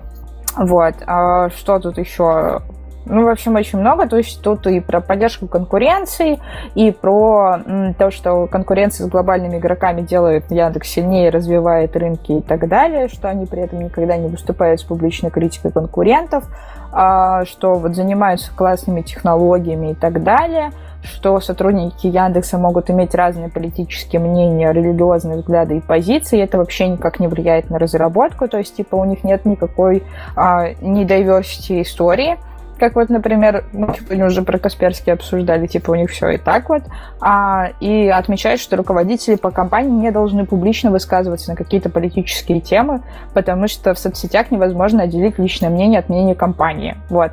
Паш, как ты относишься к данному тезису? Мне кажется, он очень важный. А, повтори тезис, пожалуйста. Я просто внимательно очень читал документ, э, пока ты рассказывал. Ну, прости, я его только что увидел. Что был за тезис? Тезис про то, что руководители компаний не должны публично высказываться на политические темы, потому что в соцсетях невозможно отделить личное мнение от мнения компании. А, а и важная угу. приписка сотрудников это правило не касается. А, я думаю, то, что каждый человек сам, во-первых, э, должен выбирать, высказываться ли ему на политические темы или нет. Вот. И есть, соответственно, в решении о том, что руководство Яндекса не должно этого делать, оно согласовано с руководителями Яндекса, то есть каждый человек, если вот они там сколько, представим, что это 10 руководителей, я не знаю структуру Яндекса, к сожалению, представим, что это 10 руководителей, и они все вместе собрались и сказали, вот пока мы в таком составе, руководители Яндекса не имеют права это делать. И все сказали, да, окей, мы согласны, это все логично, это все правильно. Вот. Э, если это не ограничивает ничьих прав, вот, э, то, то, соответственно, окей, да, то, что в отношении сотрудников они это сказали, вы можете этого не делать, это прекрасно. Это вот сейчас э, Паша Толерашка, Пашка Толерашка такой был, да, вот. То есть, ну, если руководство решило это не в, в, в принципе по умолчанию, а вот то, что конкретные люди говорят, то, что окей, это да, вот. И, и единственный момент, который у меня есть к этому а, раз уж мы сегодня заговорили о политике, да, мы сегодня говорили о политике, я, наверное, упомяну этот момент. Я с стараюсь, вот, чтобы вы, что вы понимали, друзья, все, что мы тут высказываем о политике, это на самом деле, ну не знаю, это один процент от того, что хочется высказать, и поэтому я все-таки упомяну здесь этот момент, чтобы был там, не знаю, не один, а полтора процента того, что хочется высказать, то, что э, там что-то было про сервис Яндекса, которые не, э, не политизи... А, там было Сейчас, секундочку. Была история о том, что сотрудники Яндекса имеют право... Вот, у сотрудников Яндекса могут быть разные политические мнения, религиозные взгляды и позиции. Однако продукты нашей деятельности, то есть сервис Яндекса, не имеют никакой позиции и политические окраски. Они одинаково работают для всех. Я соглашусь с этим, но как, но как человек, который раньше читал Яндекс Новости и перестал это делать, потому что э, ты открываешь Яндекс Новости, как будто открыл э, новости на России 1 или новости Первого канала, э, ты перестаешь просто это читать, потому что а, одно время слово, слово Навальный не было вообще в Яндекс Новостях. То есть, несмотря на то, что Яндекс Новости это не СМИ, это агрегатор новостей, они полностью убирали слова Навальный, и это прям вот в течение года это происходило, да. Потом в итоге, я не знаю, все, все-таки я, им, видимо, разрешили это сделать, судя по всему, и они вот, соответственно, открыли это все. А, далее а, очень часто игнорируются вот, то есть вот все крупные сайты написали об этом, за исключением государственных, да, на Яндекс Новостях этого нету. Вот, то есть э, я сейчас не смогу привести конкретные примеры, но вы, вы сами можете их заметить. Реально, когда происходит какое-нибудь событие, которое обсуждают все, кроме государственных э, телерадиокомпаний, зайдите на Яндекс Новости, и, не вы, и вы не увидите там этого события. Его там нету просто. Как будто он читает только конкретные сайты, вот, которые вот разрешены ему, да. Вот. Э, ну, в общем, я, я помню конкретную историю а, сейчас вспомнил. А, было очень ужасное, к сожалению, крушение самолета у нас, да, в Шереметьево, да. В Шереметьево же это был, Наташа, вот не помню, к сожалению. По-моему, да. Вот, было ужасное крушение самолета, погибли, к сожалению, люди. И в первые сутки а, в первые сутки государственные телерадиокомпании э, вообще никакой информации не публиковали, да, вот, э, а на Яндекс Новостях было вообще пусто по этому поводу, то есть вот похер, вот. Потом уже, когда уже там, вот, я прям помню уже конкретно эти скрины, и спустя сутки они проснулись наконец-то, да, решили что-то людям сообщить. Вот. Э, и это не единичный случай, Яндекс Новости такое делают регулярно. Не, не знаю, с чем это связано, я подозреваю, с чем это связано, но мы сейчас не будем это обсуждать. Вот. Я думаю, что вот когда Яндекс Новости станут абсолютно настоящим агрегатором, честным агрегатором новостей, где, а, чел, э, где человеческий а, где человеческое модерирование существует только для, я не знаю, для ликвидации новостей, которые нарушают законодательство Российской Федерации, нормальное законодательство, а не вот это вот, то, что у нас сейчас есть, вот, э, то да, вот. А пока э, эти вот модераторы убирают только новости, которые э, так сказать, выгодную, выгодную кое-кому, да вот сейчас даже находимся. А, вот, ну, вот на этом я вот последний раз, наверное, приведу пример, и закончим эту тему, опять же, приношу извинения. Вот. Каждое воскресенье в Минске происходят, соответственно, а, большие, а, как называется, протестные акции. Вы сами знаете почему. Вот. А, как бы выглядел новость про это? И опять же, я не разбираюсь в новостях, я не умею писать новости, но э, как бы вы там написали то, что планируется очередная протестная акция, да? Вот, и рассказать, что на предыдущей акции выходило там столько людей. Знаете, что на Яндекс новостях написано? Правильно, в центр Минска перед очередной акцией протеста стянули военную технику. Угу. То есть э, кто-то, э, это вот, это, понимаешь, да, выглядит как будто нейтрально. Но мы же, мы же знаем, зачем это сделано, да? То есть э, это... И вот, вот здесь эта новость находится. Нет о том, что выходят мирные люди, еще, не, еще из полицейских никто не пострадал, и все такого. Нету. Стянули военную технику. Вот. И вот, вот, вот Яндекс Новости постоянно вот, вот они вот этим вот занимаются. Вроде бы, вроде бы все честненько, ну, так вот, так вот, вот, вот, в общем, а, Яндекс хорошая компания, всем, э, типа, я считаю, что это лучшая компания в России в данный момент, но вот Яндекс Новости, простите, нет. Ну, это, ну, это и заметно, знаешь, это у, у всех э, продуктов Яндекс дав давно обновленный дизайн, а Яндекс Новости остались в 2009. Вот. наверное, они и там же остались по всем другим параметрам. И тут, кстати, мне до сих пор один блок не загрузился, уже 5 минут тут возникают. Что-то у них тут баг что какой-то. Не баг, а фича. Ну вот, про фичи мы уже поговорили.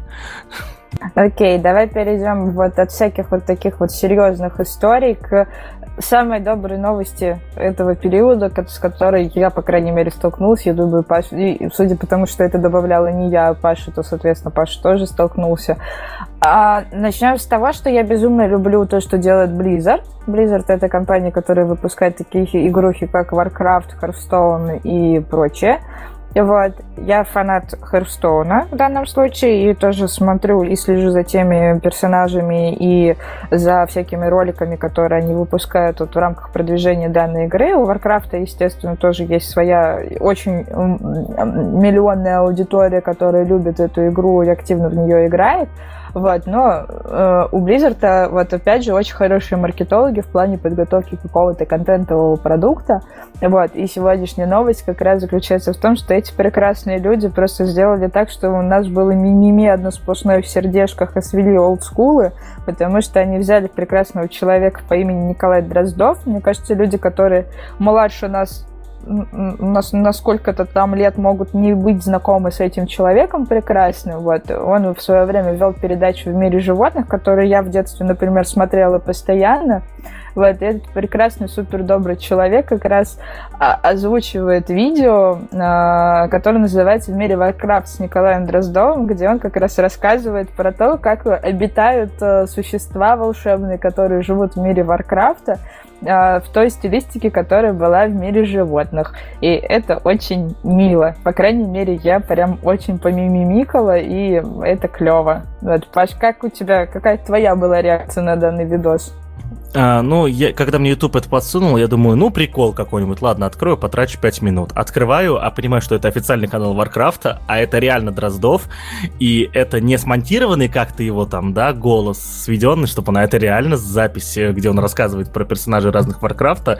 В общем, ребята, респект, уважуха, я посмотрел с удовольствием, просто э, наконец-то. Э, это кроссовер, Наташ, это самый натуральный кроссовер, и я вам больше что скажу. Они в начале ролика взяли э, заставку из э, программы в мире животных и переделали ее с персон... ну, с э, как с живностью из мира Варкрафта, да, вот, и вот это все сделали. В общем, очень качественная работа. И вообще, э, я как человек, который, ну, не знаю, играет в Warcraft уже периодически лет 15, да, вот, я никогда там профессионально не играл в него, то есть, да, я просто его люблю. Вот, последний год что-то он опять вернулся у меня, это да, включается раз в месяц, а для игр на, на моем ПК это часто.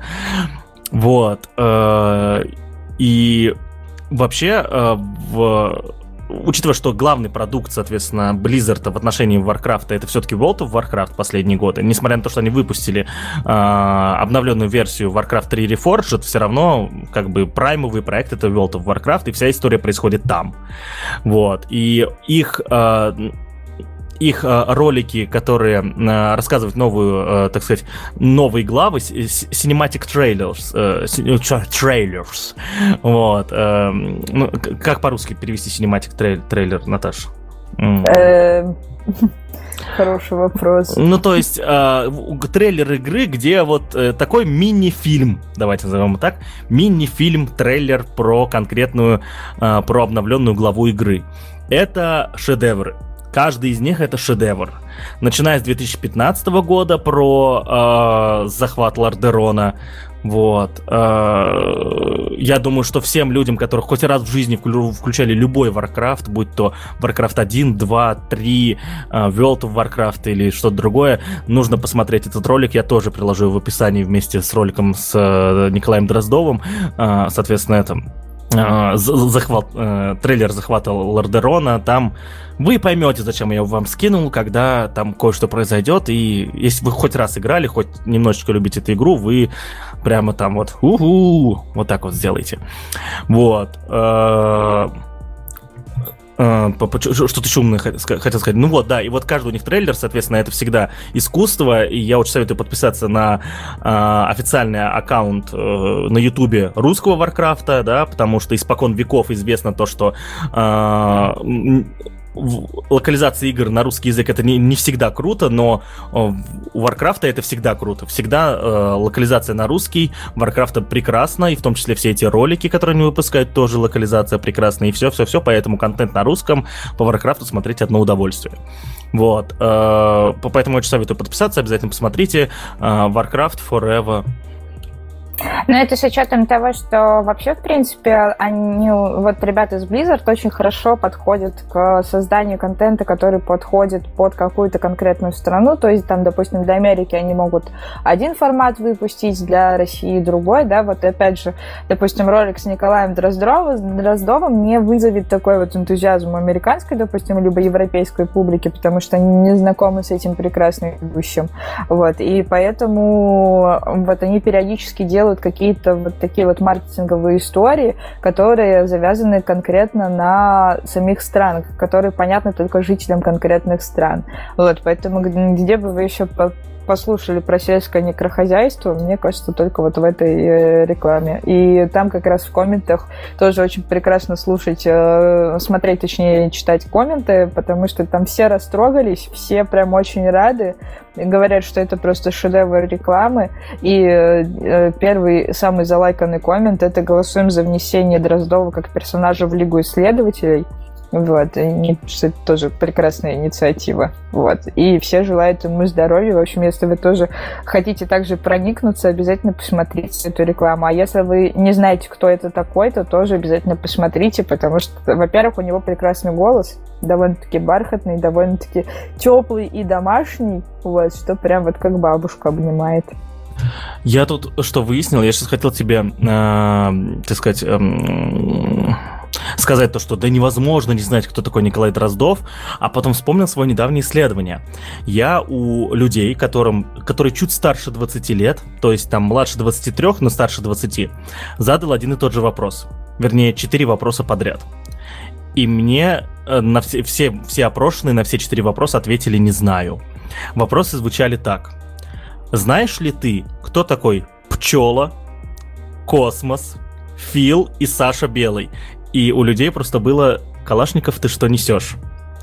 То есть про, это прошло, да? То есть это прошла эпоха уже, да? Все? Вот, то есть вот, вот это. То есть и, и за то, что такое Николай Дроздов, они тоже типа не будут знать? Ну, с учетом того, что в 2005 году э, в мире животных убрали из сетки вещания, да, ну да, и, и после этого Николай Дроздов нигде особо и не запоминался, уже был как раз-таки только бывшим ведущим программы «В мире животных», да? В принципе, у него никаких шоу, кажется, и не было, да? Ну, он там что-то вел еще периодически, но в основном, да. То есть он э, вот нам известен вот по этой самой э, э, передаче, и вообще, то есть он известен в первую очередь как э, такой э, зоолог, э, который рассказывает нам вот про животных. Но, насколько я знаю, типа он ее вел до 2019 года, только ее потом после 2005 что-то там с ней сделали, переделали. Я уже даже не помню, где она потом выходить начала. И вот, и по идее она идет по текущий момент, но тоже в каком-то там формате, по-моему, то ли ее куда-то там перевели в интернет, и то ли ее на какой-то другой канал пере переподсунули, то ли ее переназвали. Ну, короче, в общем, ну, такое вот. Вот. А так он, э, типа, очень много путешествовал, очень много, вот как раз-таки после выхода этой передачи, диссертации всякие разные защищал, это, короче, защищал. А, еще же у него этот последний герой был, в котором он тоже участвовал. Вот. Ну, ну ты вспомнила. Жесть. В общем, Николай Николаевич, на- начните вести подкасты. Поверьте, у вас будут миллионы прослушиваний просто вот с нуля вот до миллиона сразу. Как вот господин Дружко года три назад пошел на YouTube, сразу хайпанул вы, если будете вести подкаст, поверьте, вот я буду слушать его не потому, что мне интересен мир животных, нет, мне по сути, ну, то есть много других тем, которые мне интересны, но слушать ваш голос в подкасте, это, конечно, будет что-то с чем-то. Вот, ну а на этой нотке такой вот прекрасной мы опять возвращаемся в реальность, и у нас будет э, несколько коротеньких, но таких немножко государственных новостей. Ну, не то, что государственных, но таких вот серьезные с корпорациями связаны. Вот. И первая новость у нас заключается в том, что в сеть утек исходный код GitHub. Вот, Паша, рассказывай, о чем здесь речь.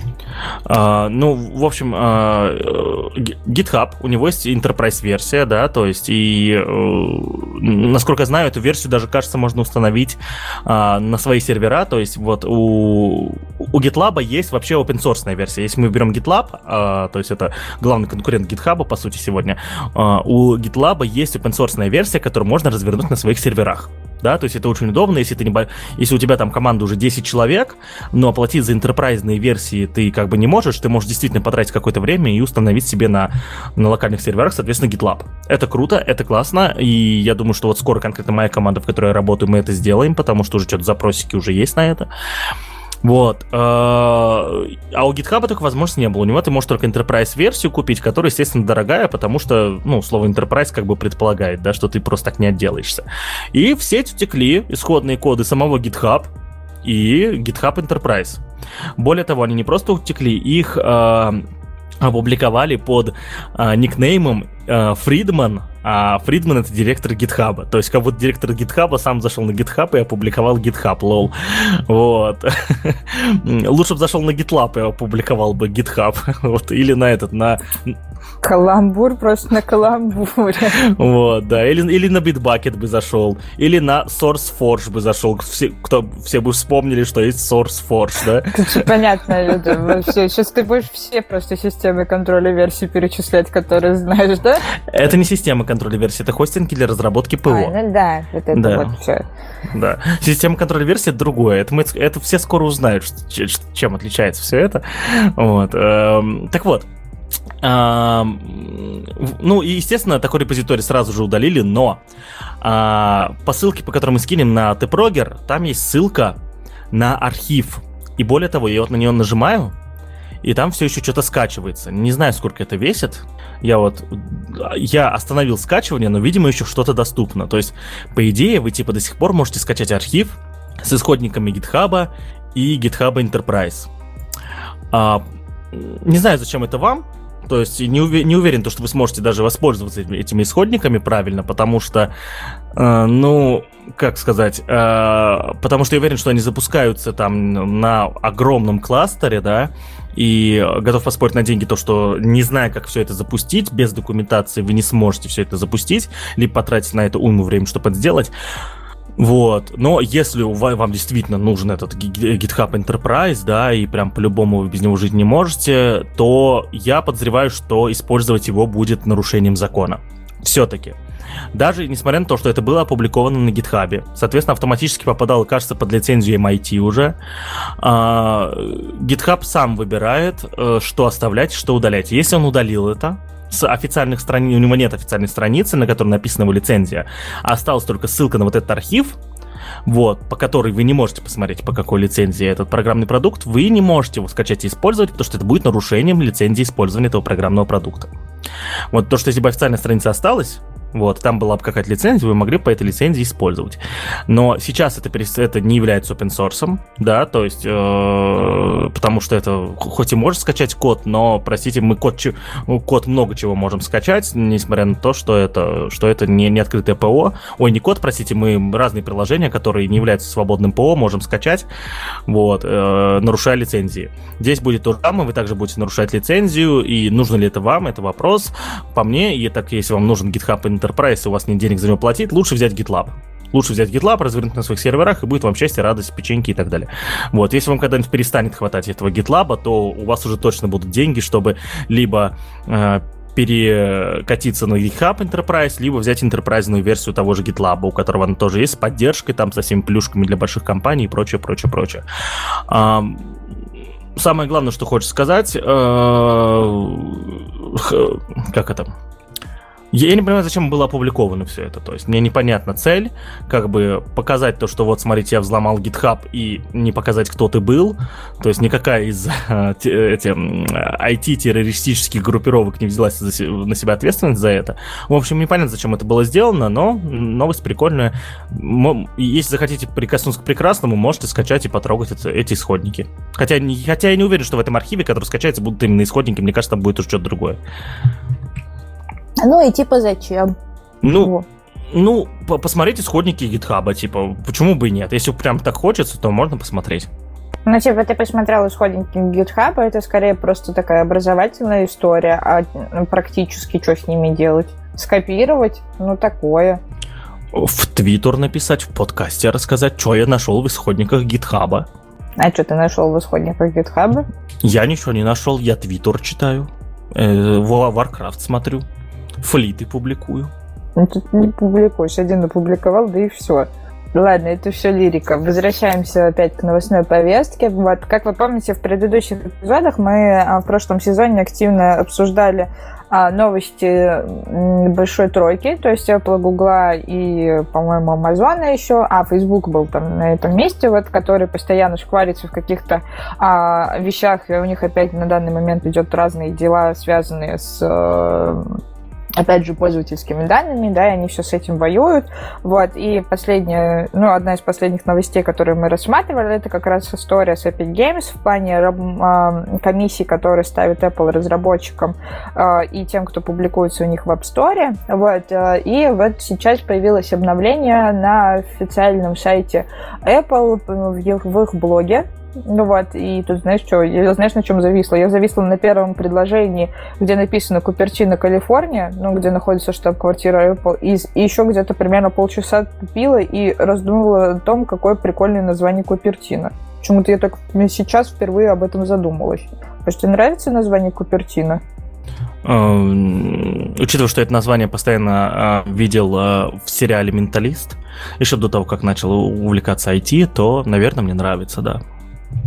Не знаю, какое-то оно прям очень звучное. Ну ладно, не об этом сейчас речь идет. Вот, в общем, что ребятки сделали? Ребятки сделали так, что они внесли, сделали программу поддержки малого бизнеса. Вот, и теперь э, все ребята, у которых э, выручка до 1 миллиона долларов, э, теперь платят, ну, речь, конечно же, про разработчиков, а они могут участвовать в программе специально для поддержки малого бизнеса, который запускает Apple. А, и им предоставляется сниженная комиссия за платные приложения и покупки внутри приложений. А если раньше общая комиссия была 30%, и, собственно, Epic Games и другие разработчики как раз очень активно выступали на тему того, что, ребята, вы что-то слишком дофига берете, то теперь они снизили как раз для малого бизнеса такую стоимость. Теперь э, ребята плат- могут платить 15% этой самой комиссии. Вот. И, по идее, Apple это позиционирует как как раз вот такую вот а, поддержку вот, и что не говорят про то, что малый бизнес – это основа нашей глобальной экономики. И там дальше идет приведение в этом блоге цитаты от Тима Кука, который как раз говорит про то, что они очень активно хотят помогать владельцам малого бизнеса, там, про творчество, процветание и так далее.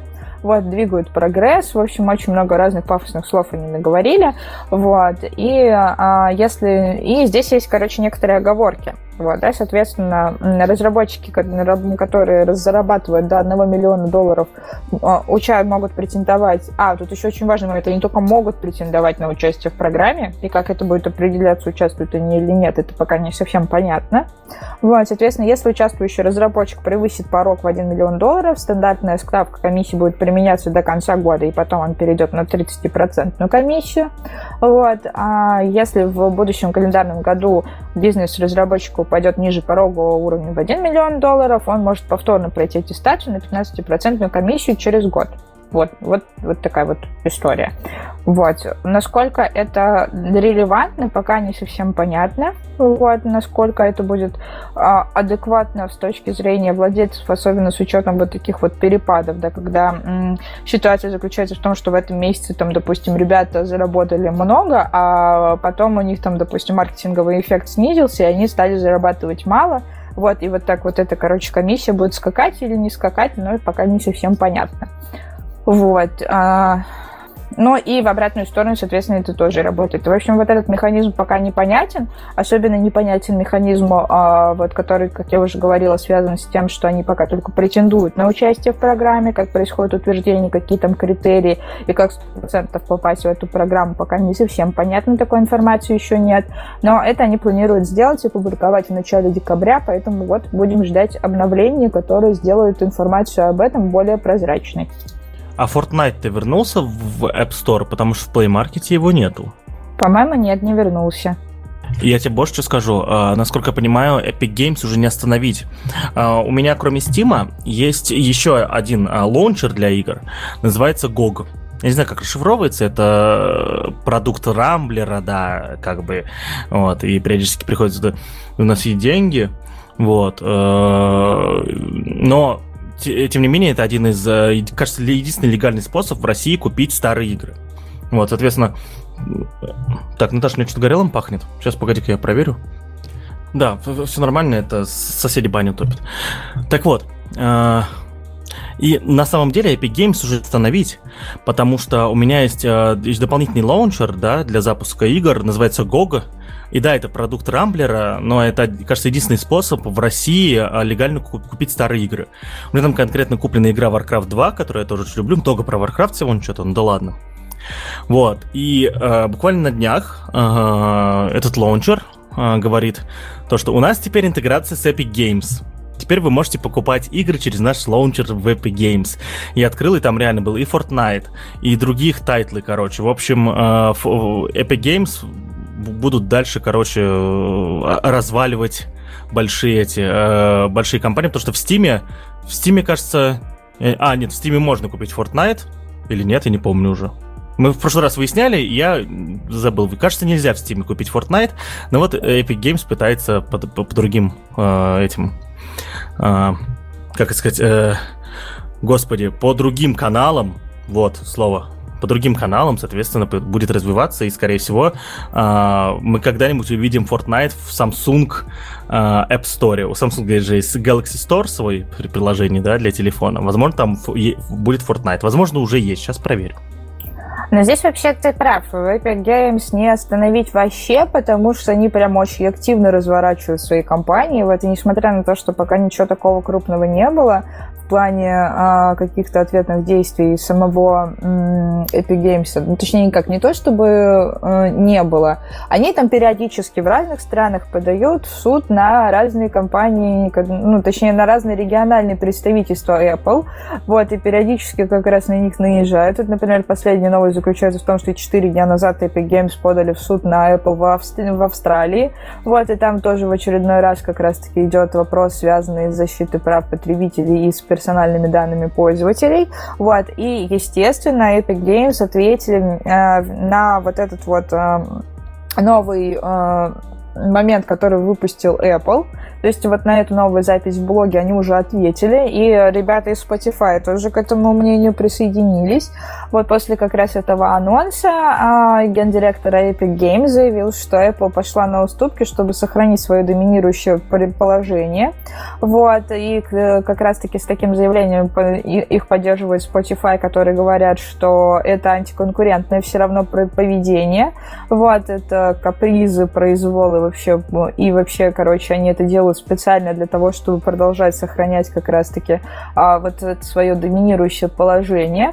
Вот, и здесь очень э, классно, что приводится статистика, которая ну, вот как раз сейчас очень сильно меняет в моих, по крайней мере, глазах картину вот этих самых уступок и, так скажем, вот этой поддержки малого бизнеса. И понятно, почему вот такие вот а, а, противоречия и большие споры э, вызывает данное заявление, да, то есть Apple заявляет, что не поддерживает малый бизнес, но если посмотреть с экономической точки зрения, э, новыми условиями смогут воспользоваться 98% разработчиков от App Store, вот, которые приносят всего 5% доходов компании Apple, а 95% компаний это крупные издатели, они в этой программе участвовать не смогут, то есть экономически Apple не теряет вообще ничего, наоборот, даже, возможно, приобретает, да, точнее как, они там какие-то мелкие деньги теряют как раз-таки с малого бизнеса, но опять же малый бизнес, если увидит эти льготы, то, возможно, они как раз наоборот порадуются и присоединятся, потому что раньше 30% комиссии для них могло быть дорого, вот,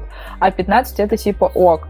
Вот. Но при этом, опять же, если они переходят в разряд вот этих крупных э, э, издателей, то тогда они свои привилегии теряют, да, и опять же Apple продолжает зарабатывать.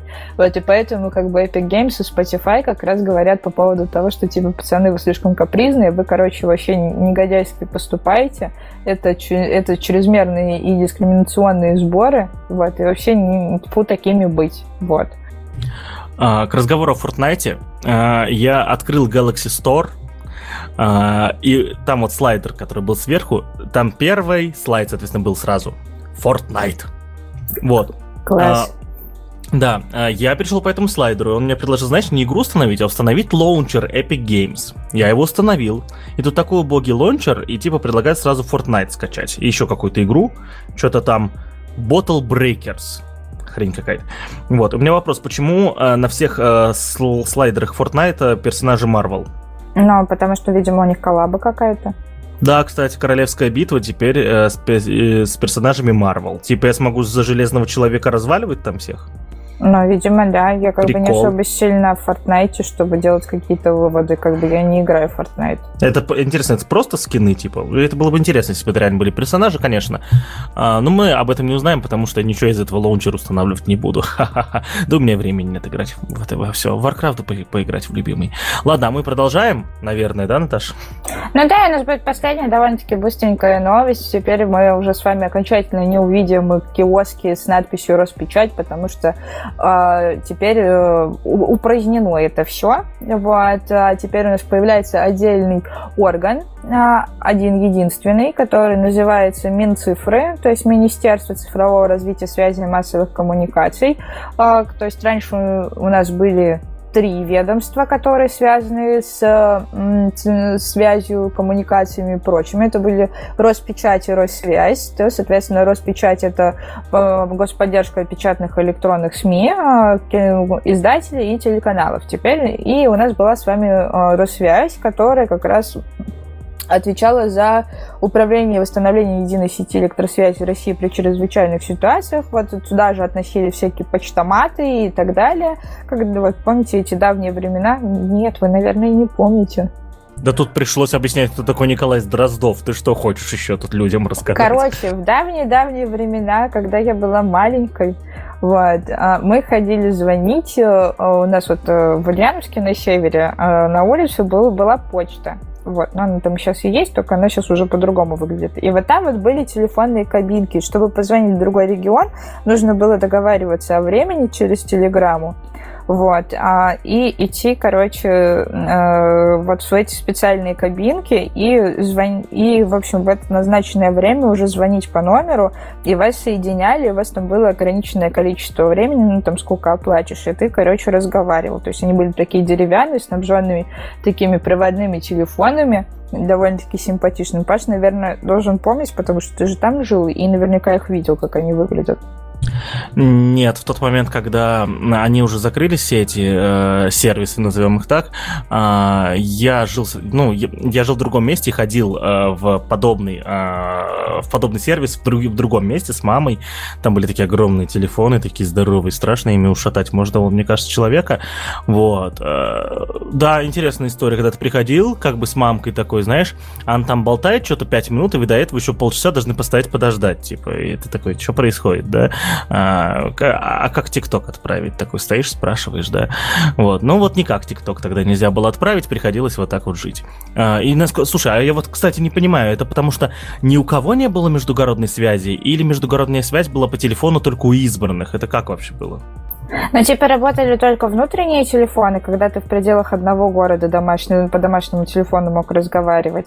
Вот. А, а международку нужно было подключать. То есть сети были заблокированы, так скажем, и каналы открывались специально, только для как по назначенному времени, да, и между специальными, короче, вот этими вот э, сетками. Вот, то есть как, ну, то есть настраивалось сообщение, то есть э, по сути, то есть почтовые службы вот в, допустим, в Ульяновске и какой-нибудь Москве между собой связывались и говорили, что вот у нас вот в такой-то промежуток времени будет между э, нашим городом и вашим э, кон- настроенный канал связи. Нам необходимо, короче, этот коридорчик открыть, а во все и, остальные и моменты там дворфы такие с проводами, да? Дворфы такие идут с проводами, прокладывают, да? Да, в поход отправляются и идут.